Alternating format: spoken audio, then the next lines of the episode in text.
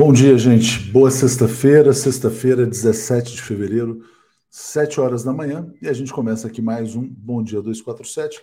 Acabei de lançar uma enquete aqui na nossa transmissão, e a pergunta é: na sua opinião, o Brasil deve calçar os sapatos da Ucrânia como cobram os Estados Unidos?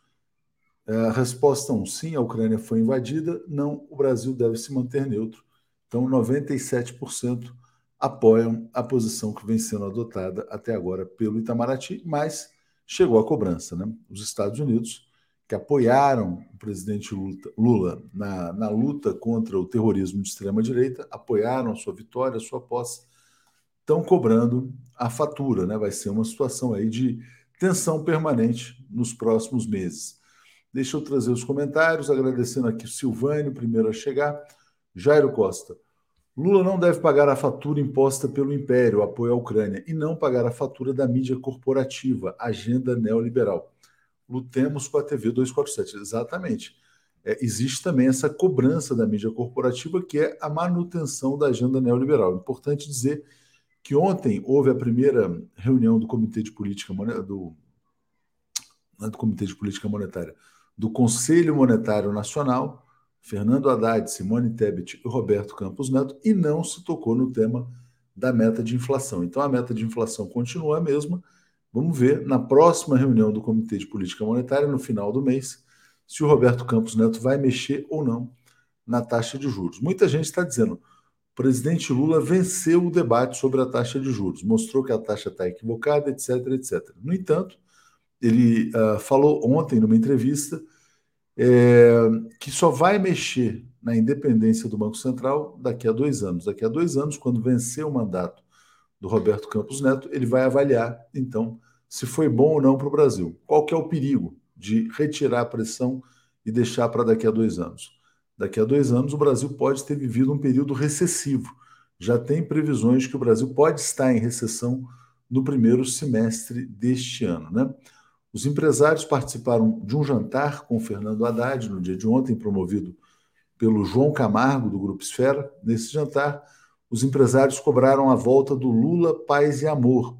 E o Haddad falou: não, estamos aqui paz e amor, mas o presidente está aflito. O presidente quer resultados rápidos, né?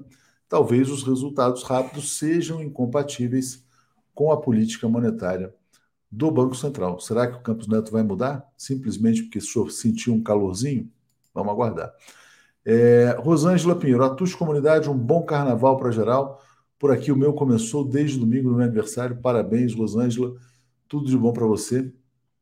E bom dia aqui ao Rafael Mendonça, que está aqui com a gente também, né? É, Eduardo Rado está dizendo: ó, calçar os sapatos é uma tra tradução literal do inglês. Em português seria sentir-se na pele da Ucrânia. Não, tudo bem, a gente traduziu na, na matéria como calçar os sapatos, mas está é, é, claro que é isso, quer dizer, é, colocar-se no lugar dos ucranianos, obviamente, né? Aí algumas pessoas dizem, mas e o pessoal do Donbass, a Ucrânia fez, não fez, ah, né? E a posição que o Brasil está buscando é uma posição de equidistância e neutralidade, que me parece correta, né? É, por exemplo, Manuel Gonzalez fala assim: ó, tem que lembrar os mortos da casa do sindicato em Odessa. Bom dia, aqui é o nosso querido João Pedro, bombando, brilhando. Dá notícia aqui muito importante e parabenizar o governador da Bahia, o Jerônimo Rodrigues, que anunciou ontem, numa entrevista à Rádio Metrópole de Salvador, que o João Pedro é o novo embaixador do autismo na Bahia. O Jerônimo também falou uma coisa. O Jerônimo é professor, né? Não sei se todo mundo sabe. E o Jerônimo falou assim: olha, nós professores não fomos treinados e educados para uh, ah, lidar com os autistas em sala de aula. Então, João Pedro pode ajudar muito, pode nos ensinar muito. E o João Pedro, que realmente é um batalhador, consegue estar em todos os lugares, sempre esteve com o presidente Lula, participou ontem do Boa Noite 247, é o novo embaixador do autismo no estado da Bahia. Bom dia, Márcio Dolly está dizendo, ó, agora com meus 80 anos, celebrados 25 de janeiro, e na Casa Nova, em Rio Novo, Minas Gerais, além de estar no Rio Velho. Abraços carnavalescos. Vamos sulear, então, com Márcio Dolny Campos, que é a palavra que ele gosta de usar aqui também. Parabéns, Márcio. Bom dia, Zé, tudo bem com você? Bom dia, Léo. Bom dia, comunidade. Excelente sexta-feira a todos. Boa sexta-feira, véspera de carnaval. Muita gente participando, é, Zé, e o pessoal está dizendo: ó, 97% das pessoas acham que o Brasil deve se manter neutro nesse conflito da Ucrânia. E a gente vai falar sobre isso já já. Vamos falar da efeméride do dia 17 de fevereiro. Muito bem. É, num dia como hoje, no ano de 1600, é, foi queimado vivo Giordano Bruno é, na Piazza de Fiori, em Roma. É, esses dias a gente estava lembrando aqui a figura gigantesca do Galileu Galilei e lembramos essa figura também gigantesca da ciência, Giordano Bruno, que foi queimado vivo por heresia é, pela então chamada Santa Inquisição.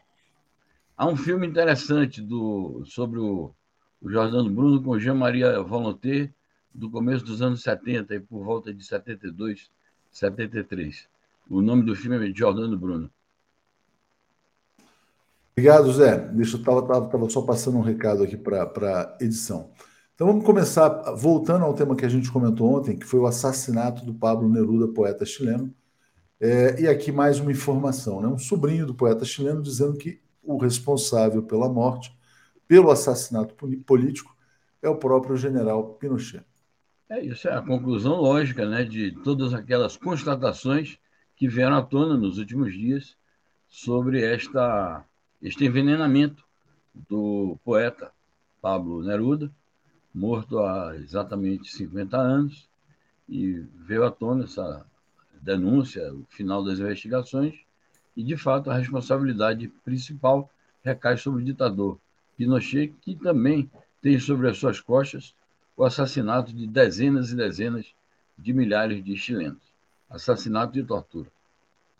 Obrigado, Zé. Bom, ontem a gente falou bastante sobre isso e também destacou um artigo da Márcia Tiburi, né? Quer dizer, por que, que a poesia assusta tanto os líderes autoritários, né? Bom, vamos falar então, já entrar no tema da guerra na Ucrânia, é, e tem a ver com esse assunto que a gente vai trazer, que é a Conferência de Segurança em Munique. E mais uma vez, sem a participação da Rússia. Zé, explica para a gente por que, que essa conferência é tão importante e, obviamente, quer dizer, como o Ocidente está em guerra contra a Rússia, a Rússia está sendo excluída. Diga. É uma conferência que se realiza já há quase 60 anos, precisamente 59 anos.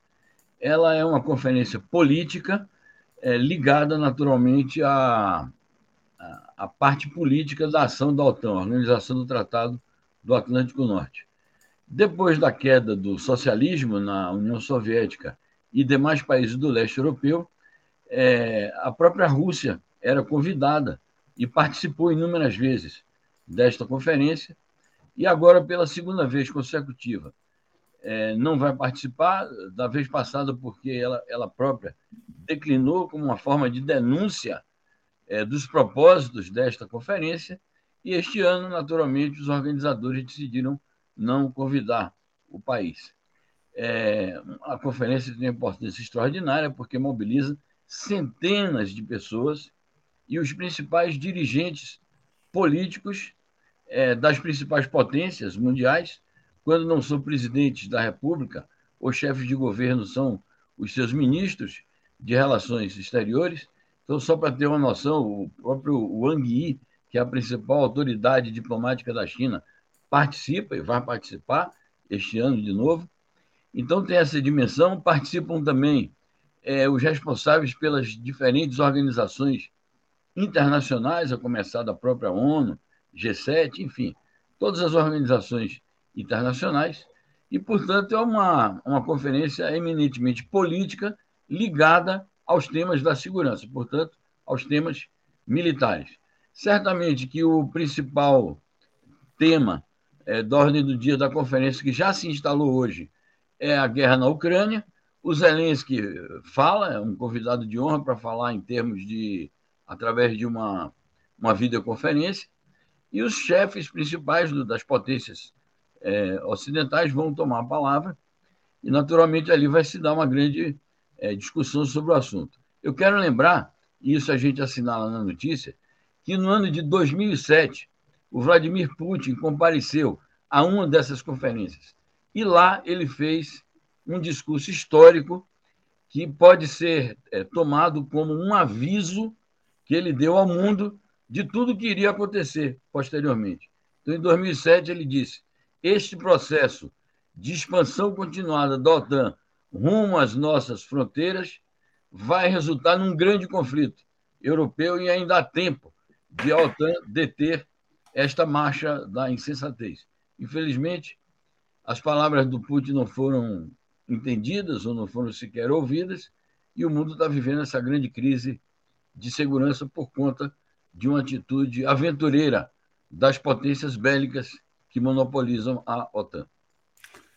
Zé, eu ia te perguntar exatamente sobre esse discurso histórico, né, sobre uh, de 2007, porque todos os livros que falam do avanço do mundo multipolar, uh, do fim da hegemonia, do imperialismo, etc. e tal, é, tratam esse discurso como um ponto seminal mesmo, né?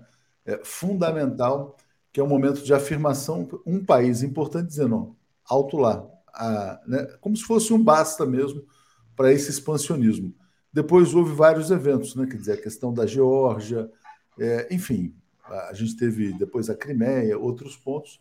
Então, acho que é muito importante essa lembrança de fato. E desde então, desde então, o Vladimir Putin é tratado como um grande inimigo do chamado imperialismo. Né?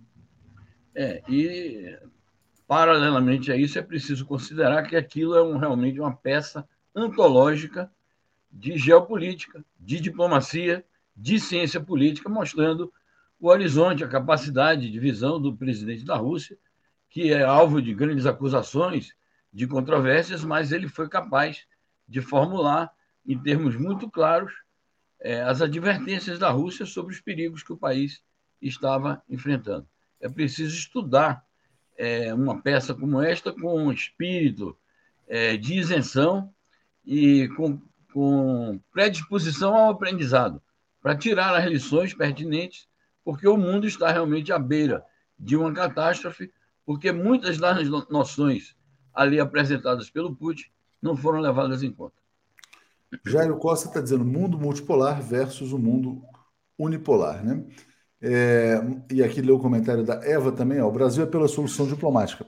Nunca vai apoiar nenhum lado, embora saibamos que o presidente Lula é sim simpático à causa russa, sempre foi. Eu acho que o presidente Lula ele é simpático à ideia do mundo multipolar, né? Quer dizer, acho que é mais isso do que propriamente ser simpático à causa russa. É, e que nesse caso, né, uh, talvez seja representada por este lado, vamos dizer assim. É, Zé, mas eu quero trazer mais notícias aqui ainda sobre o conflito. Essa aqui é muito importante. Porta-voz do Pentágono, o nome dele é uh, John Kirby, contradisse o Blinken e disse que se a Ucrânia quiser, os Estados Unidos apoiarão a luta para a retomada da Crimeia. É isso. Mostra uma confusão ali no, no interior mesmo da Casa Branca porque ontem nós discutimos aqui, informamos sobre a posição do Anthony Blinken, que é o chefe da diplomacia estadunidense, secretário de Estado, em que ele reconhece que os Estados Unidos devem se conter em relação a qualquer perspectiva de apoiar diretamente a tentativa do Zelensky de retomar a Ucrânia. Ele reconheceu que aquilo é uma linha vermelha para a Rússia e que essa é, tentativa de retomada da Crimeia representaria ou, desencadearia uma reação furiosa da Rússia, devastadora da Rússia. Então, nós até dissemos que isso aqui era um fato novo, essa declaração parecia como uma espécie de recuo estratégico dos Estados Unidos. Eis que no dia seguinte, o porta-voz do Pentágono, que é o Departamento de Defesa, melhor dito, o Departamento da Guerra, dos Estados Unidos vem a pouco dizer não, nós estamos dispostos a continuar apoiando esta causa da retomada da Crimeia pela Ucrânia. Claro, não vamos nos meter por iniciativa própria, mas se a Ucrânia pedir, a gente vai continuar apoiando é, esta reivindicação. Então, é algo que os Estados Unidos precisarão, é, digamos, alinhar melhor as suas posições para também é, deixar claro para o mundo qual é a mesma linha de conduta que os Estados Unidos pretendem imprimir nesta fase atual do conflito. Vamos lá, o Jairo Costa está dizendo certíssimo, Lula é a favor do mundo multipolar e não a favor de Rússia ou China. Né? O Lula é a favor do Brasil e o mundo multipolar é melhor para o Brasil do que o mundo unipolar. É, bom, Zé, vamos trazer então aqui mais uma notícia também relacionada à guerra. O presidente de Belarus afirmando que seu país entrará na guerra caso se sinta agredido pela Ucrânia. Belarus coloca como uma aliada da Rússia.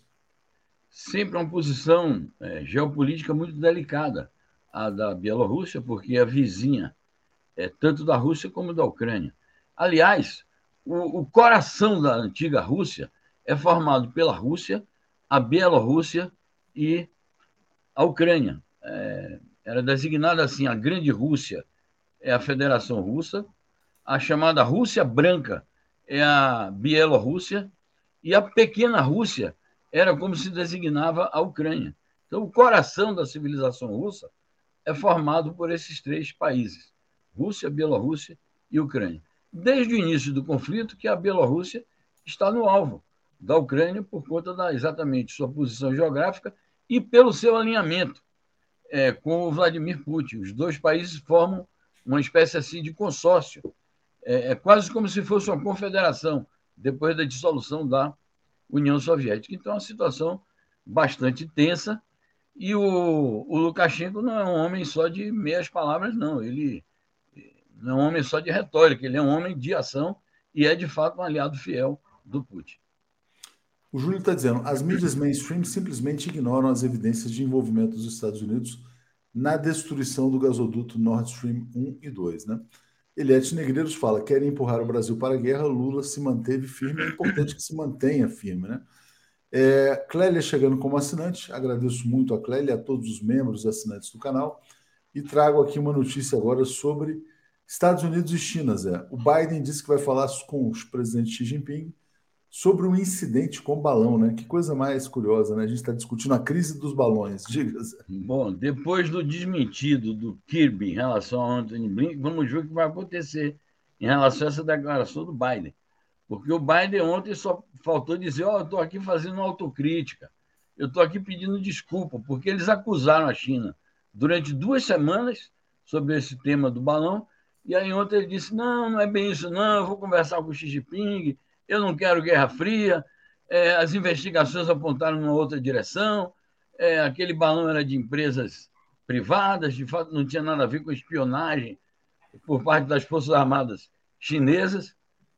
Então vamos a ver se essa declaração do Biden é para valer e o que é que ele vai dizer ao Xi Jinping e qual será a resposta do Xi Jinping.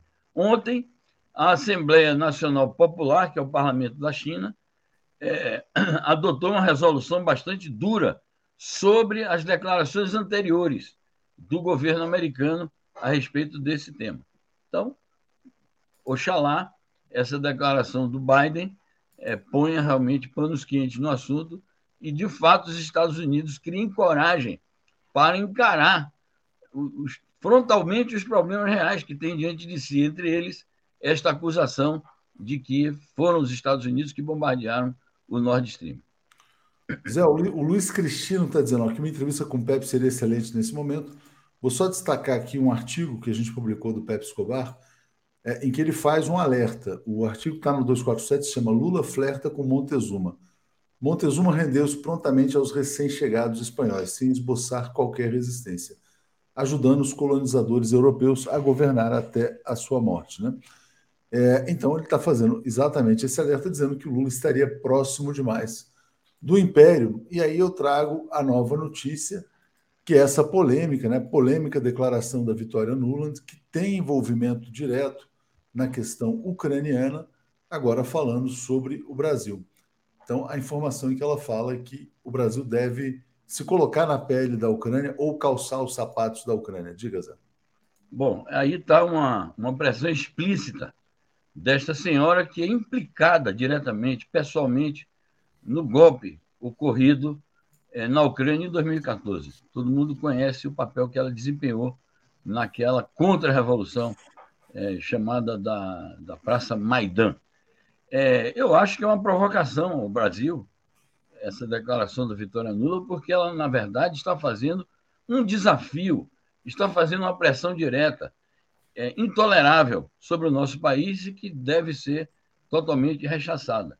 Eu também estou de acordo que a posição é, que o governo brasileiro assumiu, através das declarações do presidente Lula, são a, a, posição, a posição é uma posição que corresponde aos interesses nacionais do Brasil não tomar um lado diretamente dessa guerra, não fornecer armas, não fornecer munições e se empenhar nesta proposta que o próprio Lula lançou diante do próprio Biden, diante do próprio Scholz, de é, fomentar ou ajudar a criar, como se diz na diplomacia, é, oferecer os bons ofícios do Brasil para encontrar uma solução política a este conflito. Então, de fato, os Estados Unidos estão ultrapassando os limites toleráveis da boa diplomacia. Ontem a gente comentou aqui sobre a atitude da embaixadora, que está dizendo: ah, com o Irã não, vocês, por favor, não deixem o navio atracar aqui no Rio de Janeiro, porque o Irã não merece estar em lugar nenhum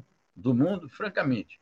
Bom, eu acho o seguinte, Léo, que durante todo esse período de preparação do encontro é, do Lula com Biden é, e no transcurso daquele encontro, nós saudamos, obviamente, a posição da diplomacia brasileira e a diplomacia presidencial do Lula, e realmente ele colheu um grande êxito, mas nós sempre advertimos aqui e que sabíamos que o, os Estados Unidos iriam fazer uma pressão indevida sobre o nosso país para que nós adotássemos as posições deles.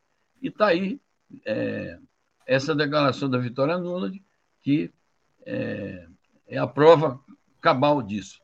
Eu não posso deixar de lembrar a famosa frase do Che Guevara. Ele dizia assim: com o imperialismo, ilusões com o imperialismo estadunidense, me um tantico assim. Então, eu acho que é essa, naturalmente, que ele disse isso em uma situação histórica distinta, outro contexto, mas eu acho que a posição geral das forças progressistas em relação ao imperialismo é essa. Nós não podemos ter nenhuma ilusão com essa força que pretende dominar o mundo e dominar o mundo a partir da região que considera o seu quintal, que é a América Latina e o Caribe, e o Brasil é o país mais é, destacado e, portanto, é, o mais é, sujeito, o mais visível para sofrer as pressões daquela potência. Eu, eu publiquei hoje uma coluna também. É, eu, eu, vou destacar a sua coluna, Zé, já já. É, queria dizer, na verdade, que essas pressões vão ser cada vez mais maiores e vão se expressar na mídia corporativa, né? A gente volta aqui àquela velha coluna do Guga Chakra, algum tempo atrás, em que ele dizia o seguinte: para que os BRICS? Dizendo que o Brasil deveria se afastar dos BRICS. O Brasil iria presidir a cúpula dos BRICS em 2024, jogou para 2025. Então o Brasil está empurrando esse problema e eu acho que vai ter muita dificuldade no relacionamento com a Rússia. O Lula vai à China, né, obviamente. A China não está diretamente implicada na guerra, é, aliás, não está implicada de forma alguma. O Lula pressionou para que a China interceda pelo fim do conflito na Ucrânia. Então, o, o, o, Brasil tem que trabalhar muito, né, na verdade, pelo fim desse conflito, porque a intenção é exatamente arrastá-lo para essa guerra. Né? É, vou ler o comentário aqui da Gisele, está dizendo: o grande xadrez político de Lula é que os militares foram enquadrados pelos Estados Unidos já que as Forças Armadas têm íntima relação com os Estados Unidos. De fato, né, a gente não sabe, né, Zé, qual que é a profundidade do acordo Brasil-Estados Unidos que tem havido em algum momento, se é que houve algum acordo. Né? E aí agora eu vou trazer a sua coluna, que está aqui. A luta democrática do Brasil não é a mesma dos Estados Unidos e de Biden. Peço para você falar em detalhes aí, Zé. Pois é, é que exatamente no, no comunicado conjunto Lula-Biden, é, está lá assinalado que ambas as partes saúdam a realização, no mês de março, da segunda cúpula pela democracia, que é convocada pelos Estados Unidos. A primeira foi em dezembro de 2021. Eu tive acesso a um documento, está publicado no próprio site do Departamento de Estado dos Estados Unidos, é, convocando a cúpula, dizendo que os Estados Unidos se associam a quatro outros países na convocação dessa cúpula, e lá tem um detalhamento das pautas é, entre a primeira cúpula e a segunda cúpula, e, entre outras coisas, eles deixam claro o seguinte: primeiro, é, há um investimento grande dos Estados Unidos no sentido de financiar, financiar o que eles chamam de mídia independente e ativistas pela democracia para fomentar um grande movimento democrático nos diferentes países. Bom, eu acho que isso vai ser um financiamento à subversão em países que os Estados Unidos abertamente hostilizam. Eles chegam a falar, Léo, num movimento chamado Democracy Delivers. Então, daqui a pouco vai aparecer os Democracy Deliveries. Debaixo desse guarda-chuva, né, Zé? Você tinha os MBLs, Estudantes pela Isso. Liberdade, vários movimentos que foram atuantes no golpe de Estado em 2016, movimentos que atuaram nos golpes de Estado ao redor do mundo, nas revoluções coloridas. O que se busca, na verdade, é uma democracia submissa ao imperialismo e ao neoliberalismo, né? obviamente. Exato. Sob tutela americana. E eles dizem claramente que tudo isso vai ser financiado pela USAID.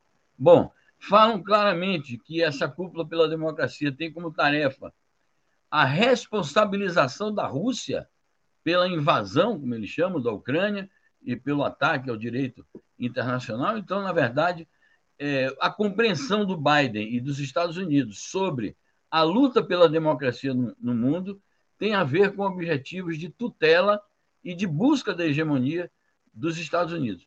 Obviamente que a nossa perspectiva como um país independente na luta democrática é outra. Nós lutamos pela democracia e, claro, que agradecemos a todos os países que nos apoiaram na luta contra o golpe, é, visando a abrir um caminho factível para fazer reformas progressistas em nosso país, isolar a extrema-direita, fomentar o progresso social e o desenvolvimento nacional. É um caminho que não tem nada a ver com a perspectiva aberta pelos Estados Unidos. E mais uma última questão, Léo, sobre isso. Olho na seguinte questão. Eles falam muito da associação entre a, a chamada luta pela democracia e a luta contra a corrupção. Então, pode ser que esteja sendo urdida uma nova fase é, das lava-jatos da vida mundo afora, através desse processo aí, já condenado de lawfare contra os governos que os Estados Unidos hostilizam. Então, essa é a perspectiva chamou... da minha coluna. É, uma coisa que me chamou muito a atenção na viagem do Lula a Washington, Zé, é que, mesmo na imprensa, né, não se tocou mais no tema corrupção. A imprensa brasileira também parou de falar em corrupção. O Lula é tratado como uma pessoa totalmente inocente, como de fato é, mas a gente percebe que esse tema está saindo da agenda. A cobrança que se faz ao Lula, na verdade, hoje, é de adesão ao neoliberalismo. Quando você falou dessa cúpula pela democracia, ele já vem realizando alguns, alguns anos, né? Um convidado de honra permanente é o Juan Guaidó, da Venezuela. Então, mostra que, na verdade, é uma democracia bastante peculiar, né? Para dizer o mínimo. Mas, obviamente, o Lula será pressionado também a atuar num movimento de abertura democrática na Venezuela, que eu acho que é uma outra questão que logo, logo vai estar colocada é, no Brasil. Luiz Benevides está dizendo: Democracy delivers, em breve, no Uber Eats e iFood, né? Tirando, uh, fazendo uma ironia aqui. Mas tem que ter muito cuidado, de fato, né? Porque que democracia é essa, né, Zé? Exatamente. Então, são perspectivas distintas. Uma coisa é você instrumentalizar a democracia é como mecanismo ou um conjunto de mecanismos institucionais visando ao exercício do hegemonismo e intervenção nos assuntos internos de outros países. Outra coisa é a perspectiva das forças progressistas brasileiras de é, estabilizar a democracia no Brasil, defender o Estado Democrático de Direito com fins é, de progresso do nosso país, de estabilidade do nosso país e de desenvolvimento nacional econômico e, naturalmente, de desenvolvimento social, que é exatamente o que as forças antidemocráticas ligadas ao imperialismo querem impedir, através dessas pressões, para que tudo fique na mesma aqui, que não se mude a política econômica, que não se combatam juros, que, e, não se adote uma perspectiva distinta da neoliberal. É isso, Zé. Deixa eu só ler o, o comentário da Lua aqui dizendo: Bom dia todos, estou triste. Bolsonaro voltará em março para liderar a oposição e lançar o filho Flávio à, à Prefeitura do Rio. Será que volta mesmo? Não sei, viu, Lu? Tenho minhas dúvidas. Zé, uh, bom feriado para você. É, obrigado. obrigado. aí. E vamos... Hoje nós temos o programa às 5 da tarde ao vivo. Vamos tratar desses assuntos, eu, sobretudo interpretar o discurso do Lavrov, apresentado anteontem na Assembleia é, do Parlamento Russo, e esse tema, naturalmente, que entra na ordem do dia das declarações provocadoras da senhora Vitória Nuland. Obrigado, Zé. Abraço. Obrigado. Valeu. Tchau, tchau. Alex Sonic e Paulo Moreira Leite. Bom dia, gente. Bom dia, Paulo. Bom dia, Alex. Tudo bem, Paulo? Bom dia, bom dia, Tuxo. Bom dia, Alex. Bom dia a todos e todas. Bom dia, Alex. Tudo bem? Bom dia, tudo bem? Bom dia, Léo. Bom dia, Paulo. Bom dia a todos. Hoje, é, licença aqui do nosso querido Marcelo Auler. Estava ralando muito, passou vários dias em Brasília. Eu vou colocar para vocês a pergunta que a gente colocou aqui na enquete, que foi essa pressão é, dos Estados Unidos em relação ao Brasil. Na sua opinião, o Brasil deve calçar os sapatos da Ucrânia como cobram os Estados Unidos? Sim, porque a Ucrânia foi invadida. Não, o Brasil deve se manter neutro. Qual é a sua, a sua opinião, Paulo? Olha, eu sou, estou com o Lula. O Lula tem declarado que ele é pela paz. E eu acho que esse é o ponto principal. Com toda, pode-se ter uma opinião sobre quem errou, quando começou um conflito, quando não começou, Uh, uh, mas a, a, questão agora é o seguinte: é a paz. Fazer um jogo contra a, a Rússia é fazer um jogo de imperialismo. Fazer um jogo contra assim a, a culpa dos Estados Unidos também não é uma coisa muito contraria os fatos. O Lula tem a posição da paz, é esse, aí, aí o único futuro, esperança de futuro que nós temos numa situação internacional como essa, é isso que eu acho que, eu acho que ele está corretíssimo. Eu acho que alterar, esse, alterar esse, essa rota é simplesmente se perder. Alex, você, como é que você vê essa pressão para que o Brasil seja mais aliado da Ucrânia? Bom, aí é o seguinte, que eh, a pergunta da, da, da enquete, que a, que a Rússia invadiu a Ucrânia, é um fato, né? Isso aí, né? Não, não, a pergunta não, é, a pergunta não é que a Rússia invadiu. Até o Brasil fala que a Rússia não, invadiu a Ucrânia. Se o Brasil a enquete, um aliado, a, enquete, a pergunta a enquete, é: o Brasil, não, Alex, a pergunta é: o Brasil deve ser um aliado da Ucrânia, como cobram os Estados Unidos, ou o Brasil deve se manter neutro?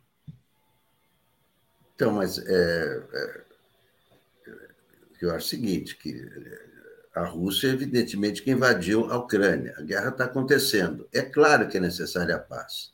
Né? A paz é, é, é, é o que precisa. Vai fazer um ano agora essa guerra. O problema é que nem o Putin, nem o Zelensky podem recuar a essa altura, porque a coisa já começou. Ali é uma. É uma há, há, mil anos ali é, tem guerra. E é, se, se o, é, o, o, que acontece? O Putin concorda com a paz desde que permaneça no território da Ucrânia. Tá certo? É, se ele recuar, ele vai ser massacrado pelos russos, vai ser um perdedor, enfim. Ele não pode recuar. O, o Zelensky, eh, o Zelensky concorda com a paz eh, se o Putin se retirar do seu território. Se ele, se, se o Zelensky aceitar a paz com o território invadido, mesma coisa, vai ser massacrado pelos ucranianos. Então, nenhum dos dois pode recuar. Esse é o grande problema. Nenhum dos dois pode recuar. E é claro que é desejável a paz. O Lula está certíssimo de procurar a paz. Ou seja, então. A verdade é que é, chegou um ponto de não retorno. Nenhum dos dois mas, consegue recuar. Mas, na sua, opinião, na sua opinião, então, o Brasil deve se manter como está, na mesma linha diplomática, por exemplo. É, a essa altura, claro, a essa altura tem que permanecer neutro. Evidente, a guerra já começou, vai tomar posição, vai dar munição para alguém. A essa altura, queremos paz, só isso, já começou. Vamos falar então de outra guerra, que é a guerra do presidente Lula aqui no campo da economia. Né? É, essa semana termina com essa, com essa marca da questão do Banco Central. É, houve um jantar dos empresários com Haddad. Os empresários cobraram um Lula paz e amor, né? ele tem que ficar mais calmo tal. O Haddad falou: olha, o Lula está com muita pressa, tem que entregar tal. É, e tem essa questão: algumas pessoas dizendo que o Lula venceu o embate com o Banco Central e outras pessoas dizendo que não mudou absolutamente nada. Ontem houve a primeira reunião do Comitê de Conselho Monetário Nacional, né? não se tocou no tema da meta de inflação. É, tá certo, Roberto Campos Neto sofreu algum tipo de pressão, mas ele só vai decidir sobre a taxa de juros no final do mês. Né? Então, uh, o Lula venceu, não venceu, ficou do jeito que está? Qual que é a sua opinião, Paulo? O a, a guerra está em pleno andamento. O Lula colocou uma opinião uh, do, do que ele acha, né?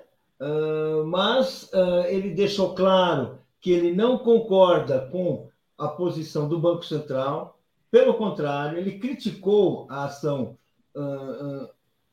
do Campos Neto, né? claramente, discorda, etc. Mas é o seguinte, ele não abre mão disso aí. Então, o que, a, a ideia de que, nós, que haverá uma volta do Lulinha Paz e Amor me parece uma ideia descartada. Isso equivale, no caso do Lula, no caso de quem acabou de travar uma batalha assim gigantesca, admirável, para, re, para recuperar seus direitos, depois recuperar a, a, presidência nos braços do povo, isso é uma humilhação, isso é um absurdo, isso não, não faz sentido. É o sonho, sim, a elite brasileira, a burguesia brasileira quer é, tu, voltar a tutelar o Lula, voltar a tutelar o seu governo. Esse é o nome é, da Lulinha Paz e Amor, e ele não vai aceitar. Ou seja, o impasse vai continuar. Até quando? Bem, vamos ver até quando. Agora, esse impasse vai continuar e será resolvido quando Lula usar os seus poderes presidenciais para impor uma solução. Essa solução implica, inclusive, em usar seus poderes para mudar o presidente do Banco Central. É, mas o, o Lula está dizendo que vai mexer, avaliar a independência do Banco Central quando acabar né, essa mudança constitucional, ou seja, daqui a dois anos, na metade do seu mandato. Paulo Castelo está dizendo, ó, o Lula, acho que ele resumiu bem, o Lula venceu, mas a taxa não baixou. Como é que você avalia, Alex? Não, é, é o que falou o telespectador. Se tivesse baixado a taxa, não, ainda não está em, tá, tá em andamento essa. Exatamente essa briga. No, no, no, ah, já ganhou, já perdeu, ninguém já ganhou nem já perdeu, né? Mas eu, eu acho que eu acho que o Lula entrou numa briga que não, é, não cabe a ele, porque é um desgaste. Eu acho que é um desgaste para ele entrar numa briga dessa, né? Porque aí tem se, aí, aí vão dizer, ah, tá vendo, não baixou os juros, então a culpa é do Lula. Para quê? Não, então o Banco Central é autônomo, então o Banco Central. É, é, é, essa, essa eu acho que devia ser, mas não tem vencedor nem perdedor, né? A taxa está lá, né? O juros está lá, e, então por que, que o Haddad não está tocando nesse, nesse problema? Essa é a questão. Por que, que na reunião ontem do Conselho Monetário Nacional não se tocou na meta, né? Vamos, vamos voltar é uma questão delicada, né? É uma questão delicada que o Haddad também não. não de, de, é, deixa eu trazer não, temas aqui para enriquecer esse bate-papo aqui. Boa. Antes, o portal Fio do Tempo está dizendo guerra é furada, erro, bom dia. E o Magno Cortes está dizendo: ó, 247 deve publicar o discurso de 2007 do Putin, né? Bom, vamos lá, deixa eu colocar só para apimentar aqui essa discussão, isso aqui, olha. O Brasil deve entrar em recessão técnica com restrições de crédito após o calote das americanas. Ontem saiu o IBCR, que é o indicador do Banco Central. Aí, quando o PIB do Brasil no ano passado, olha que interessante, né? O Brasil vai fechar o ano de 2022 mais ou menos com um crescimento de 2,9% e talvez até 3%. Por quê? Porque no ano eleitoral, o Bolsonaro concedeu todos os estímulos fiscais, arrebentou as contas públicas. Né?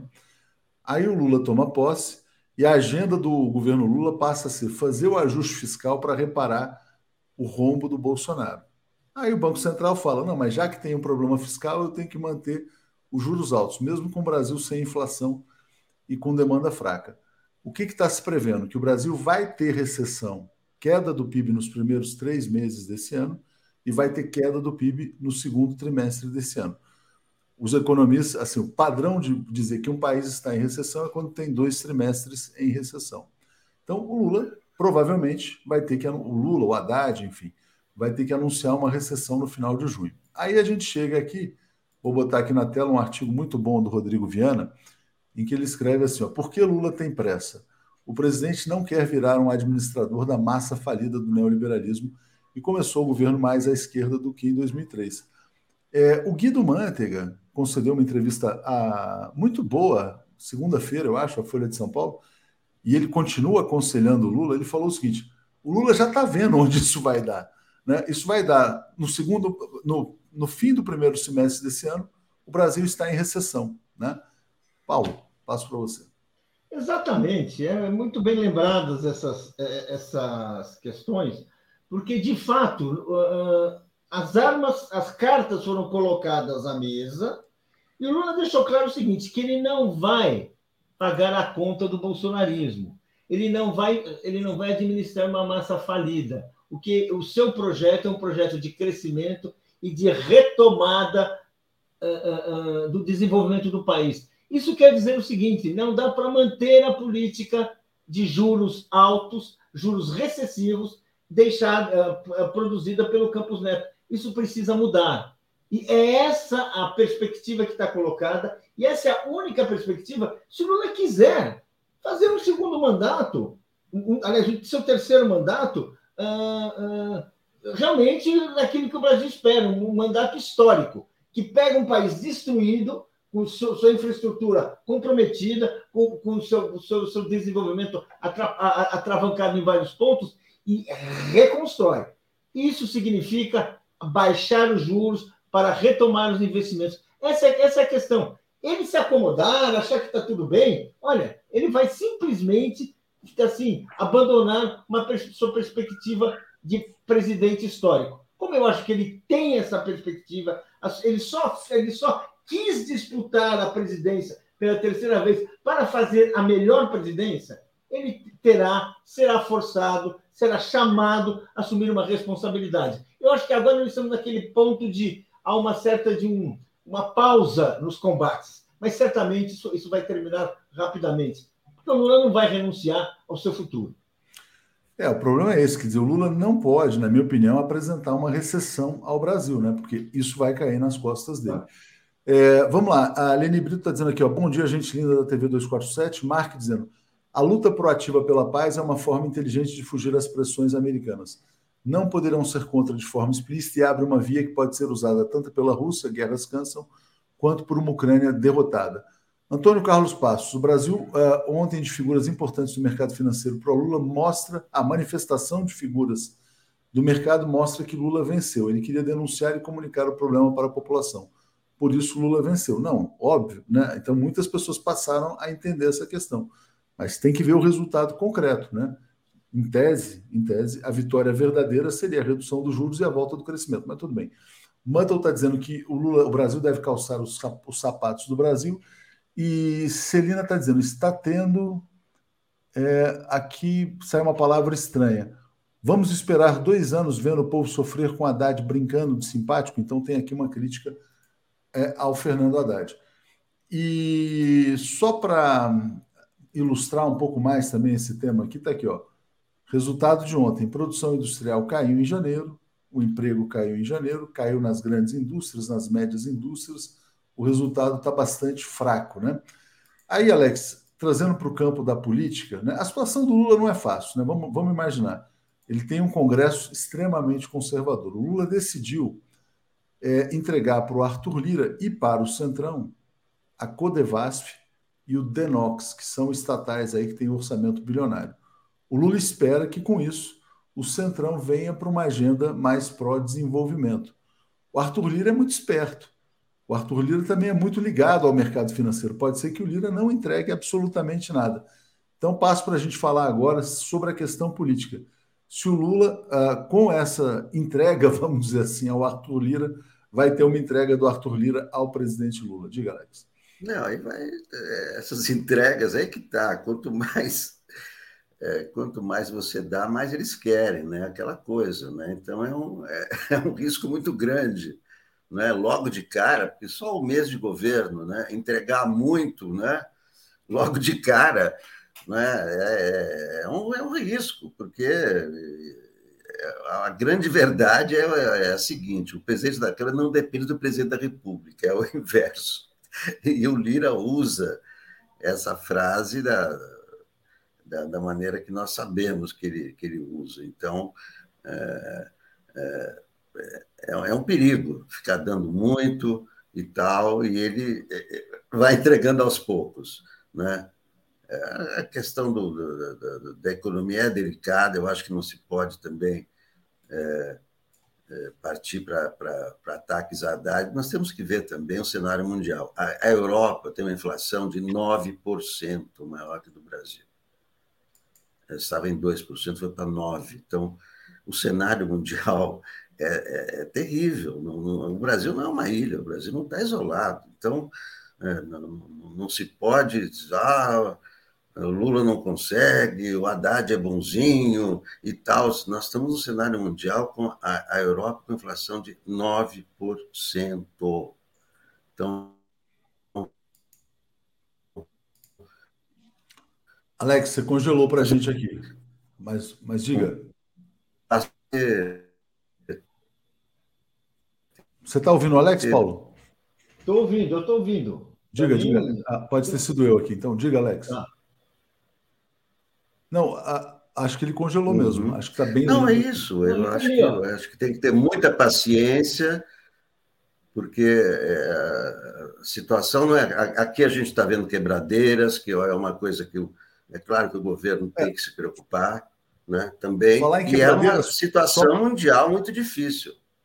Inflação nos é, Estados Unidos, inflação na Europa. Ontem, na verdade, a gente vai ter um movimento também que pode ser muito perigoso na economia, na questão do crédito, né? O pessoal está vendo calote das Americanas, calote da Oi, calote, falência da Livraria Cultura. Ontem a Tokstok, né, loja de imóveis, contratou a Alvarez e Marçal para também reestruturar suas dívidas. A Azul, companhia aérea, também vai reestruturar suas dívidas. Então pode ter uma onda grande aí sim de, não digo quebradeira, mas de calote nos bancos, né? É, Celi Lima está tá dizendo, está tendo perdedor sim o povo brasileiro. Leandro Rocha, para o BC, o plano de desenvolvimento para a infância é o PIX, no farol, a sala de aula. É uma visão do Brasil Fazenda. Pois é. Carlos Alberto Veloso, aprovar uma lei estabelecendo que a taxa de juros é apenas referencial como teto, mas é livre o estabelecimento da taxa de juros pelos contratos do governo ou particulares. É, o Hamilton fala, com Lira como aliado na Câmara e Pacheco no Senado, o governo não consegue reverter a autonomia do Banco Central? Aí eu acho que ele coloca um ponto importantíssimo, viu? E eu queria trazer exatamente isso aqui, Paulo, porque a gente estava falando do Arthur Lira, né? O que acontece? Quer dizer, o Lula entrega lá as estatais para o Centrão, tal, tem os aliados, tem a governabilidade, mas a agenda desse Congresso continua sendo uma agenda neoliberal. Eu acho que nem o Lira nem o Pacheco vão fazer nenhum movimento para reverter agora a autonomia do Banco Central. Tanto que o Lula já, já joga isso para daqui a dois anos. Diga. Olha, uh, primeiro ponto. Uh, nós sabíamos, e o Lula sabia, e todos nós sabíamos, nas eleições, na campanha e depois da campanha, que o cenário político, a chamada relação de forças entre o governo Lula eleito né, e uh, o Congresso não seria favorável. Aliás, várias vezes, muitos governos progressistas foram vencedores enfrentando relações, uma, uma situação que inicialmente é desfavorável.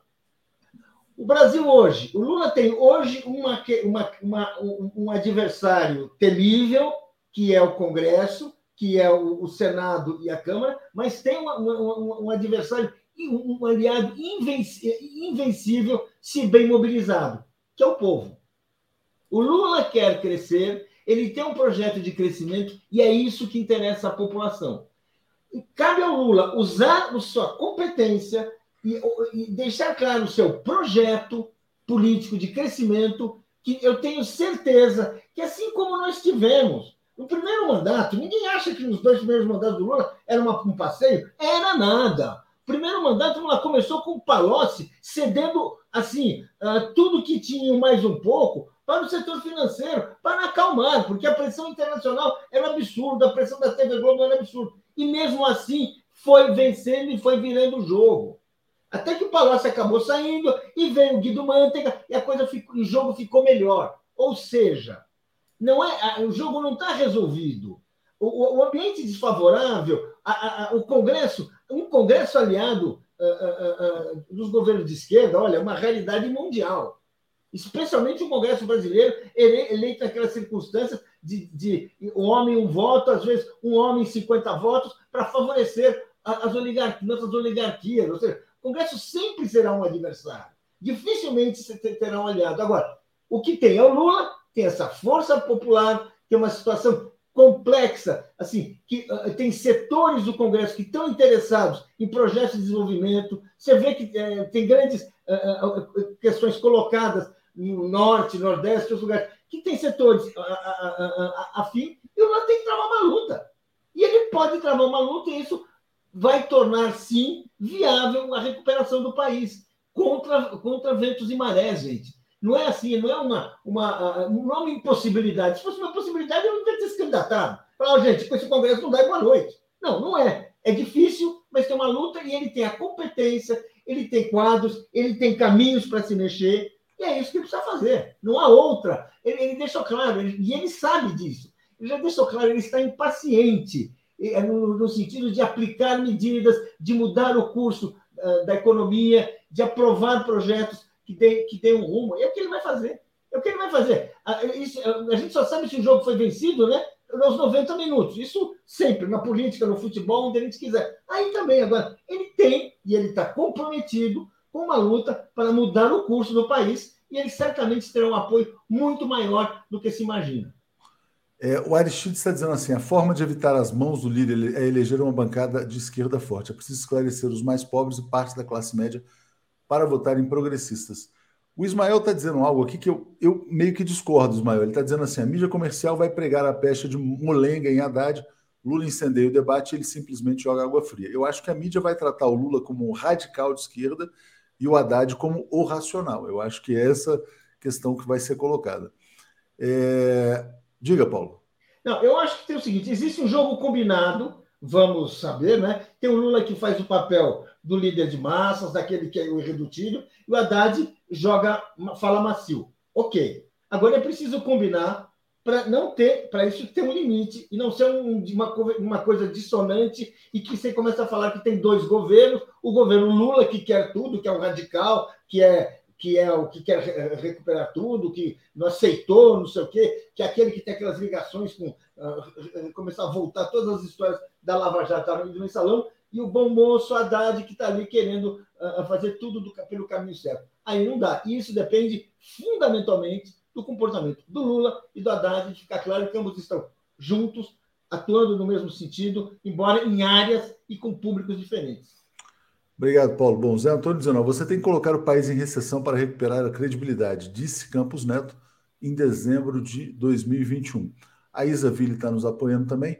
Alex, ontem houve mais uma notícia que foi o seguinte: o presidente Lula anunciou o ganho real do salário mínimo, né, que vai a R$ 1.320 a partir de maio, e também mudou a tabela de correção do imposto de renda. Quer dizer, então é para quem ganha até R$ 2.600 mais ou menos que está isento e o Lula disse que essa isenção vai chegar até o final do mandato dele em 5 mil reais, que isso seria uma grande medida para a classe média. Mas a CUT criticou. A CUT disse que o aumento é muito pequeno. Tem uma frase aqui do Sérgio Nobre em que ele fala: não iremos nos contentar com a proposta atual nem aplaudir quem está nos lesando. Né? Uh, obviamente que no governo Lula a CUT se sente mais à vontade para protestar. Mas passo para falar então sobre o salário mínimo e a questão da a correção da tabela do imposto de renda.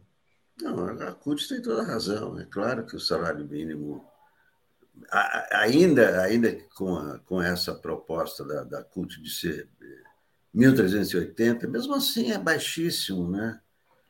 É um, é um abismo, existe um abismo né, do salário de quem. E, quem ganha, o, o grande grande absurdo, quem ganha esse salário mínimo é, são pessoas que ficam oito horas dentro de uma fábrica, nas piores condições, muitas vezes, e, e etc. Quer dizer, são né, é, é, profissões que deveriam ser bem remuneradas porque são exaustivas, são.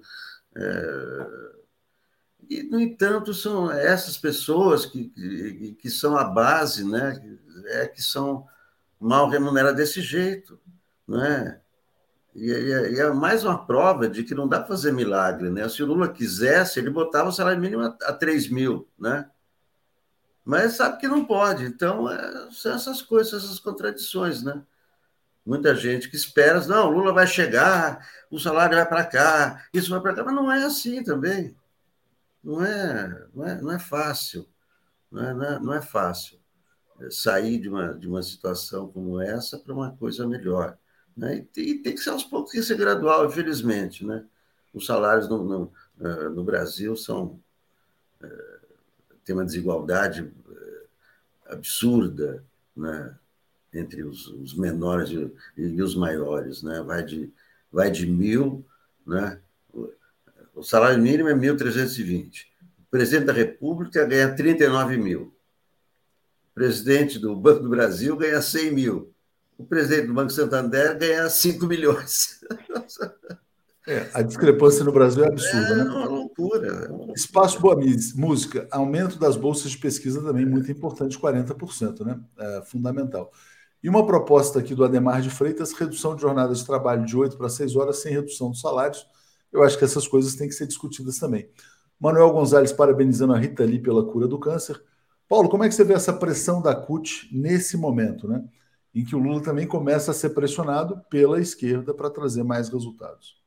Olha, eu acho importantíssimo, neste momento em que, após a vitória do Lula, nós temos uma ofensiva da direita, com os bolsonaristas no Congresso, com o empresariado dizendo não, o Lula não pode ser aquele velho extremista, não, já retomando, era tudo, é tudo mentira, o Lula, uh, eles estão fazendo a revisão da revisão, quer dizer, estão revendo a sentença do, a sentença do Supremo que mostrou a farsa da Lava Jato. Agora não, não é farsa, não é farsa nenhuma. Ou seja, já existe. A CNN já está em campanha para dizer que foi era tudo verdade. Seja, nós estamos assistindo a uma tentativa de retrocesso. Retrocesso óbvio para tentar o quê? Desarmar o Lula, paralisá-lo, amedrontá-lo, coisa que nunca ninguém conseguiu fazer, não vai conseguir, mas que eles, é, é esse o sonho.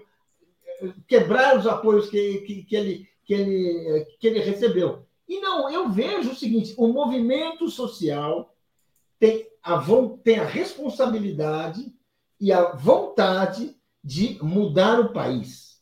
O movimento popular, o movimento do sem terra, todos, todos aqueles movimentos que foram excluídos e, e, e maltratados uh, de 2000, 2016 para cá, eles foram aqueles movimentos que em nenhum momento abandonaram o Lula e que agora têm todo o direito, sim, de apresentar suas reivindicações, de irem à luta e devem ser ouvidos. E mesmo que não aceitem todas as decisões, tem que, tem que, tem que ser explicada, tem que ter capacidade, inclusive, para explicar isso para suas bases. Mas esse é o aliado fundamental do Lula. Não é a Avenida Paulista, não é, o, não é a Vênus Platinada. Não, não, não. É aí que está. E enquanto tiver esta força, o Lula vai poder falar grosso, o Lula vai poder falar aquilo que ele, que ele está dizendo agora, que é preciso recuperar as perdas, é preciso devo, uh, uh, retomar o crescimento.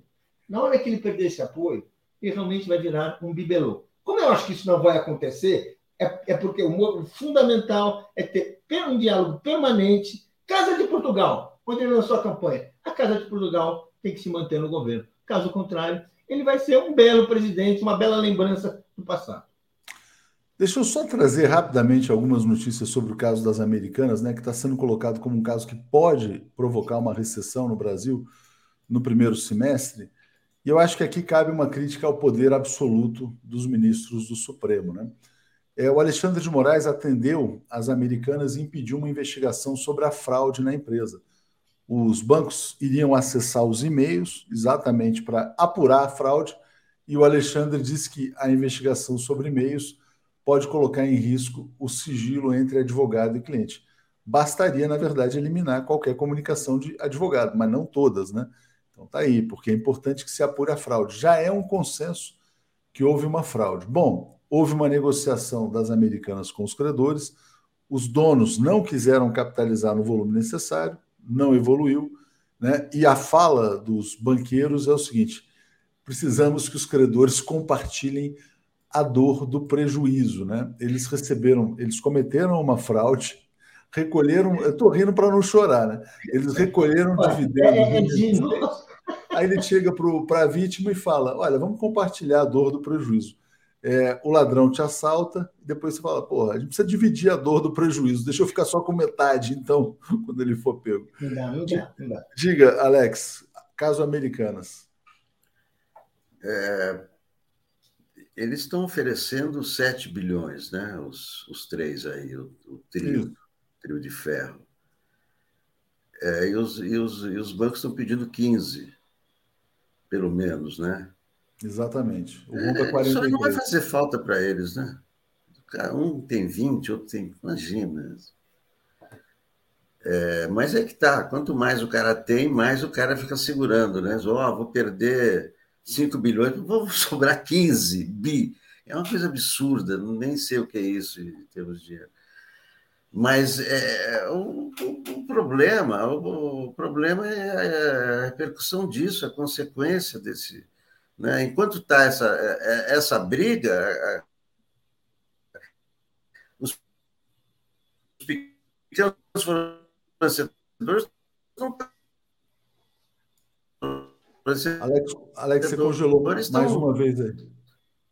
Alex congelou. Mas eu já vou passar. É, eu vou passar. Né? Desculpa, Alex, é porque congelou de novo aí a concessão, a, a, a, é. a conexão. A conexão. Deixa eu agradecer é. ao Paulo, Alex. É. Vou chamar a Daphne aqui para a gente dar sequência. Valeu, gente. Obrigado. Tá legal. Tchau.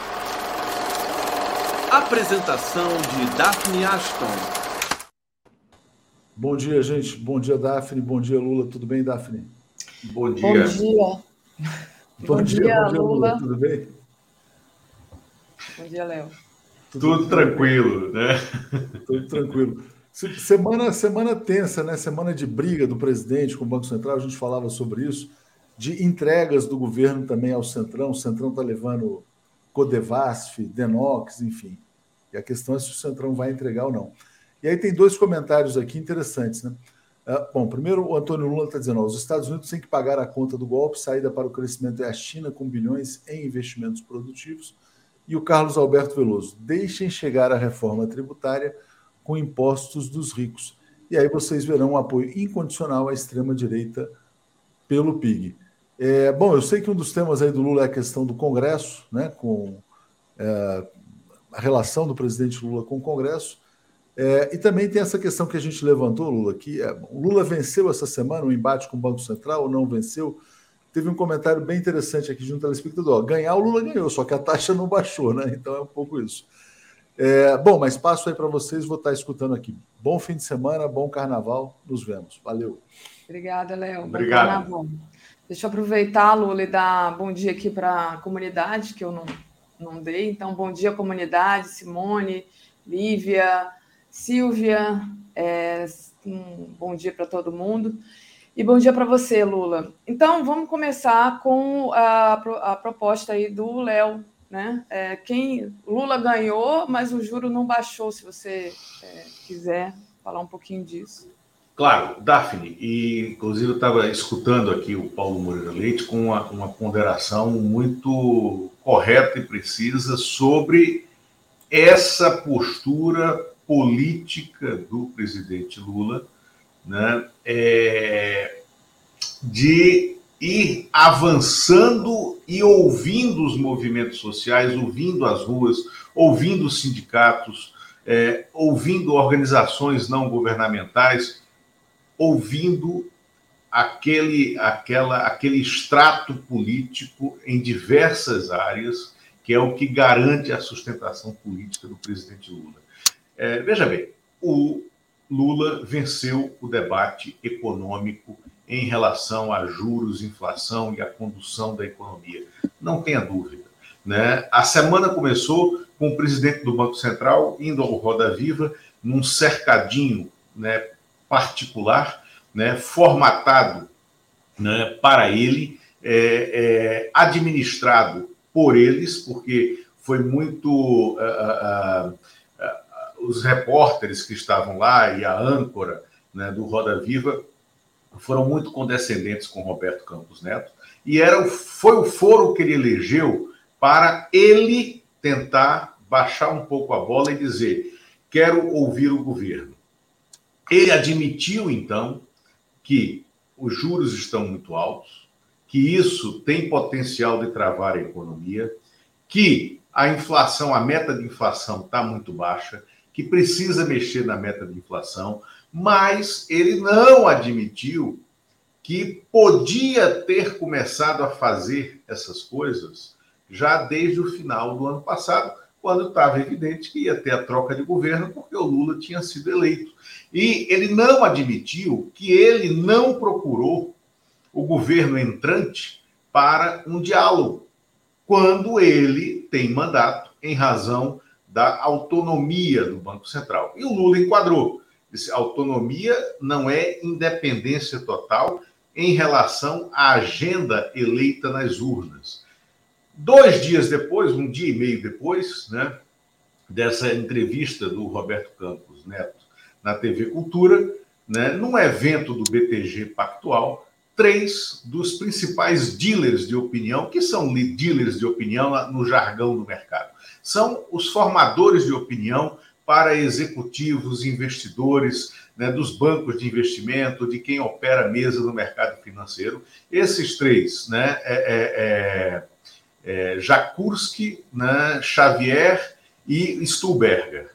Eles, no evento do BTG, eles foram muito claros. Né? O Brasil não vai a lugar nenhum, é, tentando respeitar uma meta de inflação que foi imposta, que foi definida há três anos, quando a gente estava na escalada ascendente da pandemia, porque essa meta de inflação de 2023 ela foi definida em junho de 2020, quando a gente estava começando a vir, começando a viver o auge da pandemia e das incertezas todas.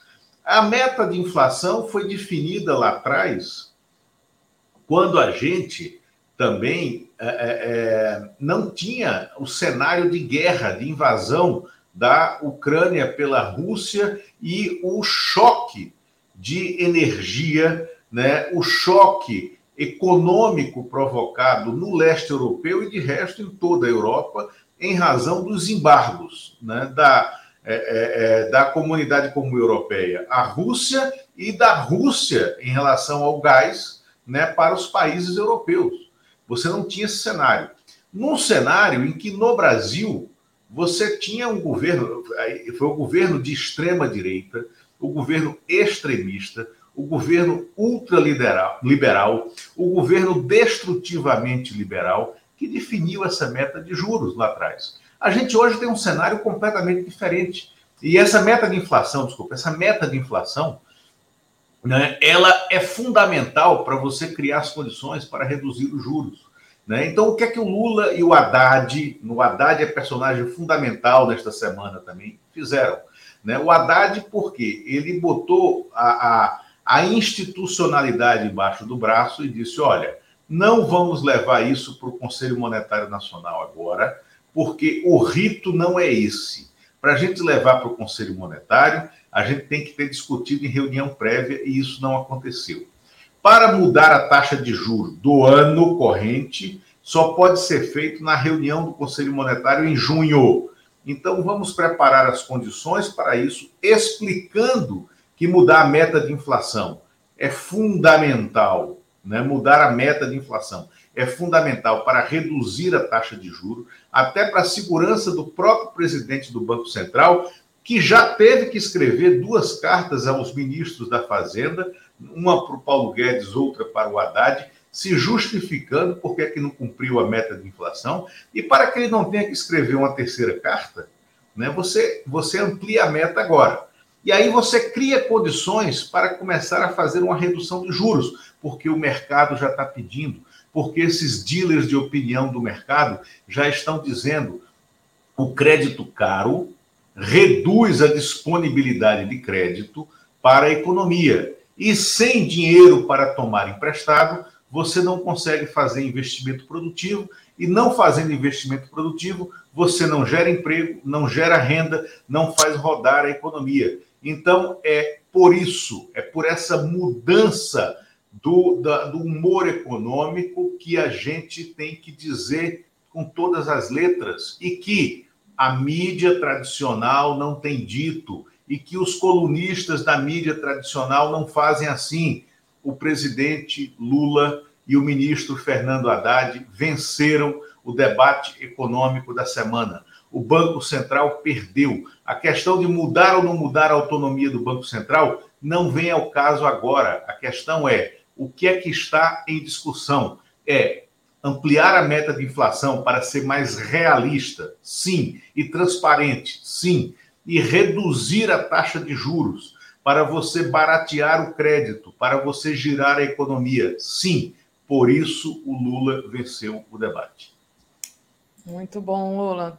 É, o Fernando, deixa eu aproveitar fazer aqui uma pequena, um pequeno intervalo para agradecer o pessoal, pedir para o pessoal deixar o like, compartilhar essa live. Quem puder ainda, torne-se membro aí no YouTube, no botão tornar-se membro, ou então faça uma assinatura solidária em brasil247.com/barra apoio. É, o Fernando Castro, na gestão Obama-Biden, vários presidentes da América do Sul tiveram câncer. Na Ucrânia, foi achado um laboratório de armas biológicas onde possivelmente fabricavam oncovírus para matar presidentes. É, bom, acho que ele está aí preocupado com a segurança do presidente Lula, né? Mas, Fernando, vamos virar essa boca para lá e que o Lula tenha longa vida, né? E a gente daqui a pouquinho vai falar do Lula. Deixa eu agradecer também a Carol Maia. Parece que agimos como se Lula ainda estivesse em campanha. Pode falar isso, não pode falar aquilo. Lula é o presidente e deve falar grosso, ele sabe o que faz, né? Carlos Alberto Veloso Lopes, deixem chegar a reforma tributária com impostos dos ricos, aí vocês vão ver o apoio incondicional à extrema-direita pelo PIG. Acho que esses foram esses superchats que o Léo tinha deixado aqui para mim. Agradeço a todos é, o apoio. E aí, Lula, é, o, o, o outro Lula, né? O Lula presidente, está indo hoje para a Bahia, vai passar o carnaval. E março, né? O que, que vai é, rolar em março? Né? A gente espera de uma retomada da agenda social, né? O Lula vem agindo muito, vem trabalhando muito forte aí nesse começo de governo. O que, que a gente sabe para março? O que, que pode acontecer? Olha só, Daphne, é, é, depois de falar dessa agenda de março, eu quero entrar um pouco no tema de Congresso, aí, mas a gente faz um intervalo para você ler os superchats antes. Tá a agenda de março do, do presidente Lula, né, que ele já definiu que vai ser o mês dos anúncios sociais, e ele começou a fazê-los agora, né, pagando o preço, porque ele venceu o debate com o Banco Central, porque ele tem que fazer a mídia tradicional compreender que ele venceu e dizer com todas as letras que ele venceu? O presidente Lula começou a fazer as entregas na área social. Entrega número um: aumento do salário mínimo, mais uma vez, o mínimo já aumentou no começo do ano, é, aumentou no, no na, na, sequência natural né, para 1.302, vai aumentar de novo em maio para 1.320, são 18 reais, né, que para quem não vive nessa faixa, para quem não tem, para é, pessoas, para famílias cuja renda é além dessa faixa de um, dois salários mínimos por mês, que leva as pessoas a serem grandes, imensos viradores na, na vida, né? o impacto é muito grande. Né? É, é, inimaginável. E o impacto sobre o caixa de governo também é muito grande. Né? Mas o Lula quer pagar esse preço.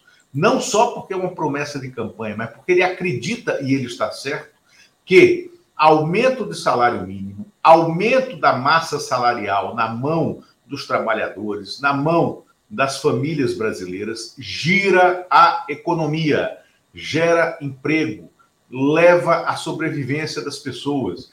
E aí vem uma questão fundamental. A CUT está hoje dizendo: olha, é muito pouco é, tem que ser 1.382 o salário mínimo, ou seja, pede um aumento de mais 62 reais no mínimo, que já está aumentando em níveis reais né, no governo Lula. E a CUT não está errada.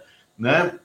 Por quê? Porque uma das sabedorias era isso que o Paulo Moreira falava aqui mais cedo. Uma das sabedorias do governo Lula, deste Lula 3.0, é não ter feito a cooptação total dos movimentos sociais, dos movimentos sindicais, da rua, da base dos partidos políticos de esquerda, para colocar todo mundo dentro do governo. Por quê? Isso despersonalizou, descaracterizou os movimentos de esquerda no período 2010-2016 e isso fez com que, quando houve o avanço golpista de 2016, os movimentos sociais, a esquerda, os sindicatos estivessem adormecidos, desmobilizados. Né? Então, é muito saudável você ter a CUT, como você vai ter o MST pedindo, exigindo avanços ainda maiores do que aqueles que a gente vem obtendo né, já no governo Lula. Então, a questão do, do, aumento do salário mínimo, ele já começou a entregar esta semana.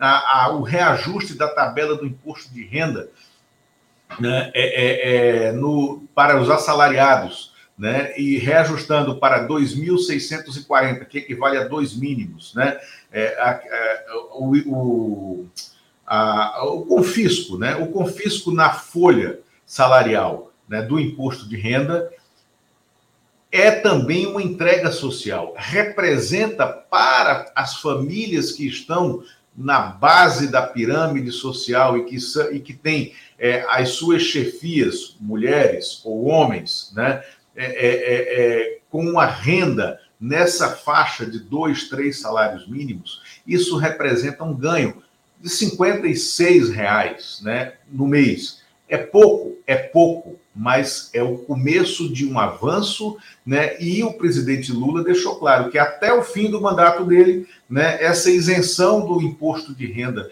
sobre o salário vai equivaler a cinco salários mínimos. Estamos começando o momento de entregas sociais. E aí vem o Bolsa Família. Né? O presidente Lula ficou ontem até tarde, acho que até 10 horas da noite, com o ministro Wellington Dias, com o ministro Rui Costa, reunido no Palácio do Planalto.